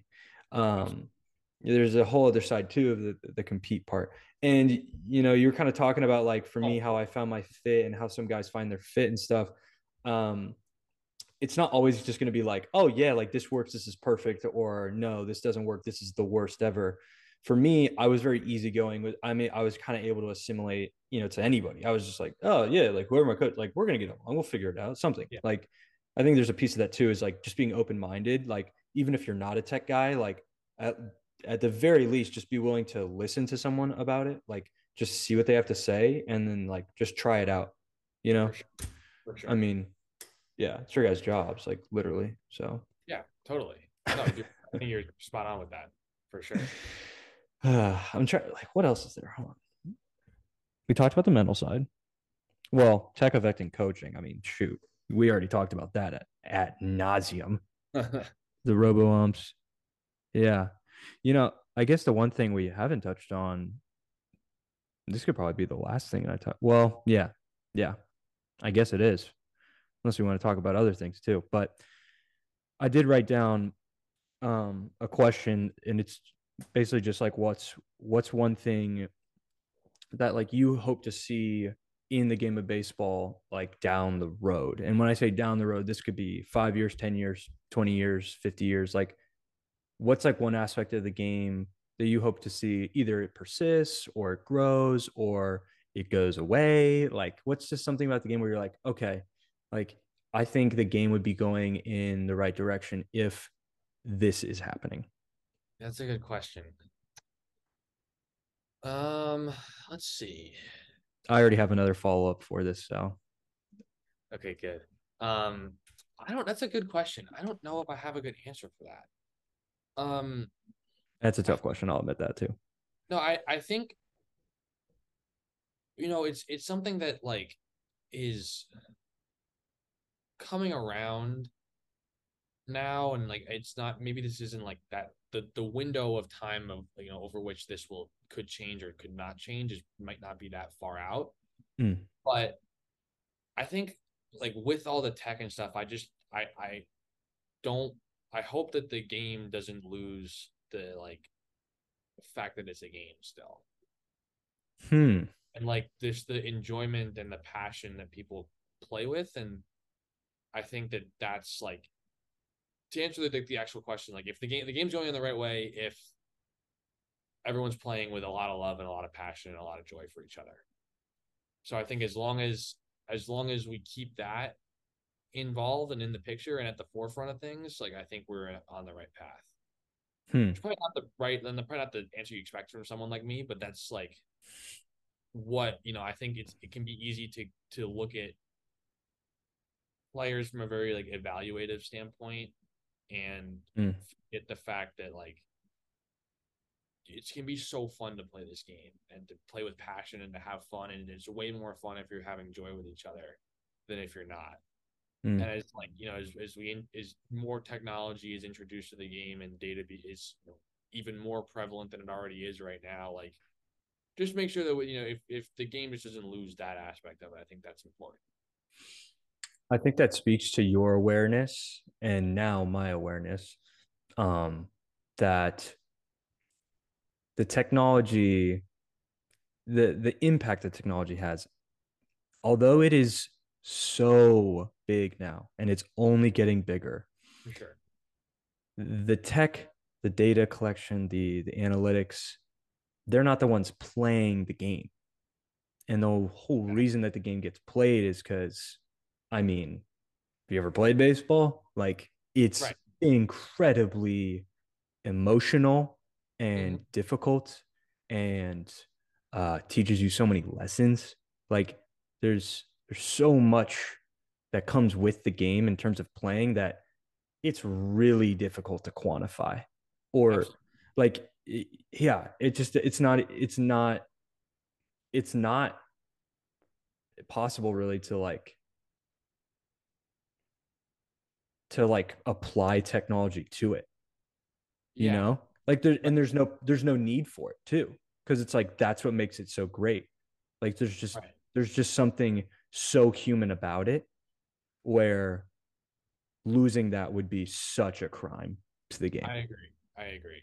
And like part of you know what made our team so fun and why I love being a part of it so much was because we played with so much energy and so much fun and passion for each other. Like I I there you go there are a lot of guys there were people who my, my my friends, my parents, my girlfriend, whoever that would say that, you know, watching you your guys play it was it was so much fun to watch. Like you guys looked like you really loved each other. Mm. And that was the case. Like our like our guys were awesome and I had so much fun being a part of that. And I think everybody who was a part of it had so much fun being a part of it. And I like Hmm. that's where like if we keep that in the game, we're we're we'll be all right. Yeah. Uh, I yeah, I wholeheartedly agree. Um and my follow-up to that this pertains more to you. Um and this can be the last one and uh, again, I hate I'm sorry for hitting you with such difficult questions. I know no, I know this isn't this isn't an easy one cuz we can't predict the future, but um and it's because you said that when you were young like you wanted to be a GM and I think that's like that's a although it's like a crazy aspiration to have, like I think it's amazing to hold on to those dreams. Mhm. Um, have those dreams shifted uh, since the beginning? Do you still have that dream to be, you know, to be a GM? Is that where you hope to see yourself uh, down the road for, like, you know, um, in your career? Um, do you think about that often? Like, especially with where you're at now, being, you know, in the position you're at, like you're on such a good trajectory um i know for me it would it would definitely be something that i'd think about No, it, it is. Like it's it's something that has kind of come and gone a little bit in some ways because like to be totally frank with you, like I don't really know what it means to be a GM. Like I don't think most people do. Like yeah you, you kind of know what it means, but you also really don't. Like at the root of it, like you don't really know what it means to be a GM. Um, so I think like yes, that is still like something that I hope to do one day, and that I is something that I work towards, and that's like in my mind is like this is something that I that is a goal of mine. Hmm. Um, but a like the path to get there is completely wide open, and I'm just gonna let like whatever comes to me come to me like whatever whatever is supposed to happen to me is going to happen to either get me there or not get me there and that's okay and i'm like i'm, Mm. I'm at that um so i'm just going to try to like you know it sounds cliche but just like enjoy every moment that i'm in and just like let things kind of you know do do the work that i know i have to do have the fun that i know i have to have and just kind of let the universe like give me the opportunities that that i've you know worked for and have like attracted to myself. Mm. Then you know wherever that whatever that route takes me is is where I'm going to be. And if that's a GM, great. If it's not a GM, okay, that's fine. I, I'll know I'll be in a good spot. So that's kind of where where my my head's at with that. Like I, it's definitely something that I that I want to that I want to do and that I think I I can do. If but it's it's also I'm not holding myself to that. Like I need to do this. Yes. You know? Yes. Well, that's uh I think incredibly mature, you know, because we know that in this game you can't there's so many things you can't control 100% so 100%. that's a good way to look at it and i've definitely begun to do a little bit of that myself um, mm-hmm. and i hate to do this uh, to you again but the now i have the last thing uh, yeah. and it's not so much a question but it's asking for some advice um, just for you know any last words i guess like for young uh, players or young uh, comp sci majors, you know, at math majors, psych majors, anyone who has an interest in baseball and wants to get into the role that, you know, that you're currently in, but then also the role that you started in, um, you know, at Wake Forest. Like, just if you have any any piece of advice for people with aspirations uh, to do what you're doing. Yeah, that's a good. That's another good one. I think you know there are a couple the the biggest thing is I think is just to not be afraid of your passion and and to go all mm. in on it. Like if you find something that you're really passionate about, whether it's baseball, whether it's not baseball, like don't let your don't hold yourself back from that. I think that's a really that was something that really was important for me and mm. you know, and for a lot of people who were in my position and have been in my position before, like just keep going. Like just be all in on it and give your, you know, you know, be willing to give yourself to something that's that's bigger than you and, and be willing to fold into something that's bigger than you and keep moving in, in a direction and good things are going to happen from that. So whether that's like, you know, your your college team or your career or or, or whatever it is or like a you know a third party like a private sector company that you work for like just, yeah. just be all in on it. Like like just make like, you know make it your own and keep pushing the bare the limits of what you think you can do and what you think is possible and what other people think you can do and just keep keep going. The only the only thing that will stop you is your is yourself. So just just keep going and and good thing. Yeah you said it. That's yeah wow. I can i can relate to that uh, big time. Mm-hmm. jeez that was great oh my gosh that's such a good answer. It, it's for... it's true. I think that's like I I've been asked that question before, like hmm. before, so I had to come up with an answer, and that's what I think it is. Like I think the biggest thing that that we were able to do at Wake, and not myself, like the team hmm. we were able to do, is just keep going. Like just keep pushing and just keep like developing into new areas. Like just keep just keep doing more. Like just keep going and and. Mm-hmm. Not you know no no one told us no so we just kept going and doing things. Mm. i think that that's like you can apply that same logic to a lot of other areas. You call it logic and i call it philosophy. I call it yeah. i call i call it, it definitely is philosophy. I don't know if it's logic it's philosophy it can, it can be a way of life for sure. Yeah um that definitely aligns with like the the can do and not or the the get to and not have to mentality for yeah. sure Exactly. Oh yeah. I mean, if you if you can do it, you know, then you do it because you can. You right? Exactly. Ah, dude, that's great. That's a great way to end this, by the way. I'm just gonna say this right now. Thank you so much for having on. Like this was awesome. You got it, man. I'm, I'm I'm happy to do it. This was, was a lot of fun for sure. Jeez, yeah. Well, we'll have to do this again too when when you yeah. get a little bit more experience under your belt with the Blue Jays, because okay. I'm sure you're in for a whole new, you know, set of challenges that is going to be very fun for you. Yes, absolutely. I already I'm getting the tip of the iceberg right now, but I'm I'm excited for it. So we'll definitely hop back on, you know, in a little bit when I got a little bit more under my belt here. But oh, awesome. no doubt. Um, but yeah, thank you again for coming on. Um, I think that's it. You know that that's that's gonna be it for this episode. Um, I don't know if you have anything you want to say, but yeah, I think you said it all already. That's that's that was fantastic. Um, yeah, and I'll, I'll talk to you really briefly after we sign off here. But that is going to do it for this week's episode of Player to Prospect. We'll see you next week.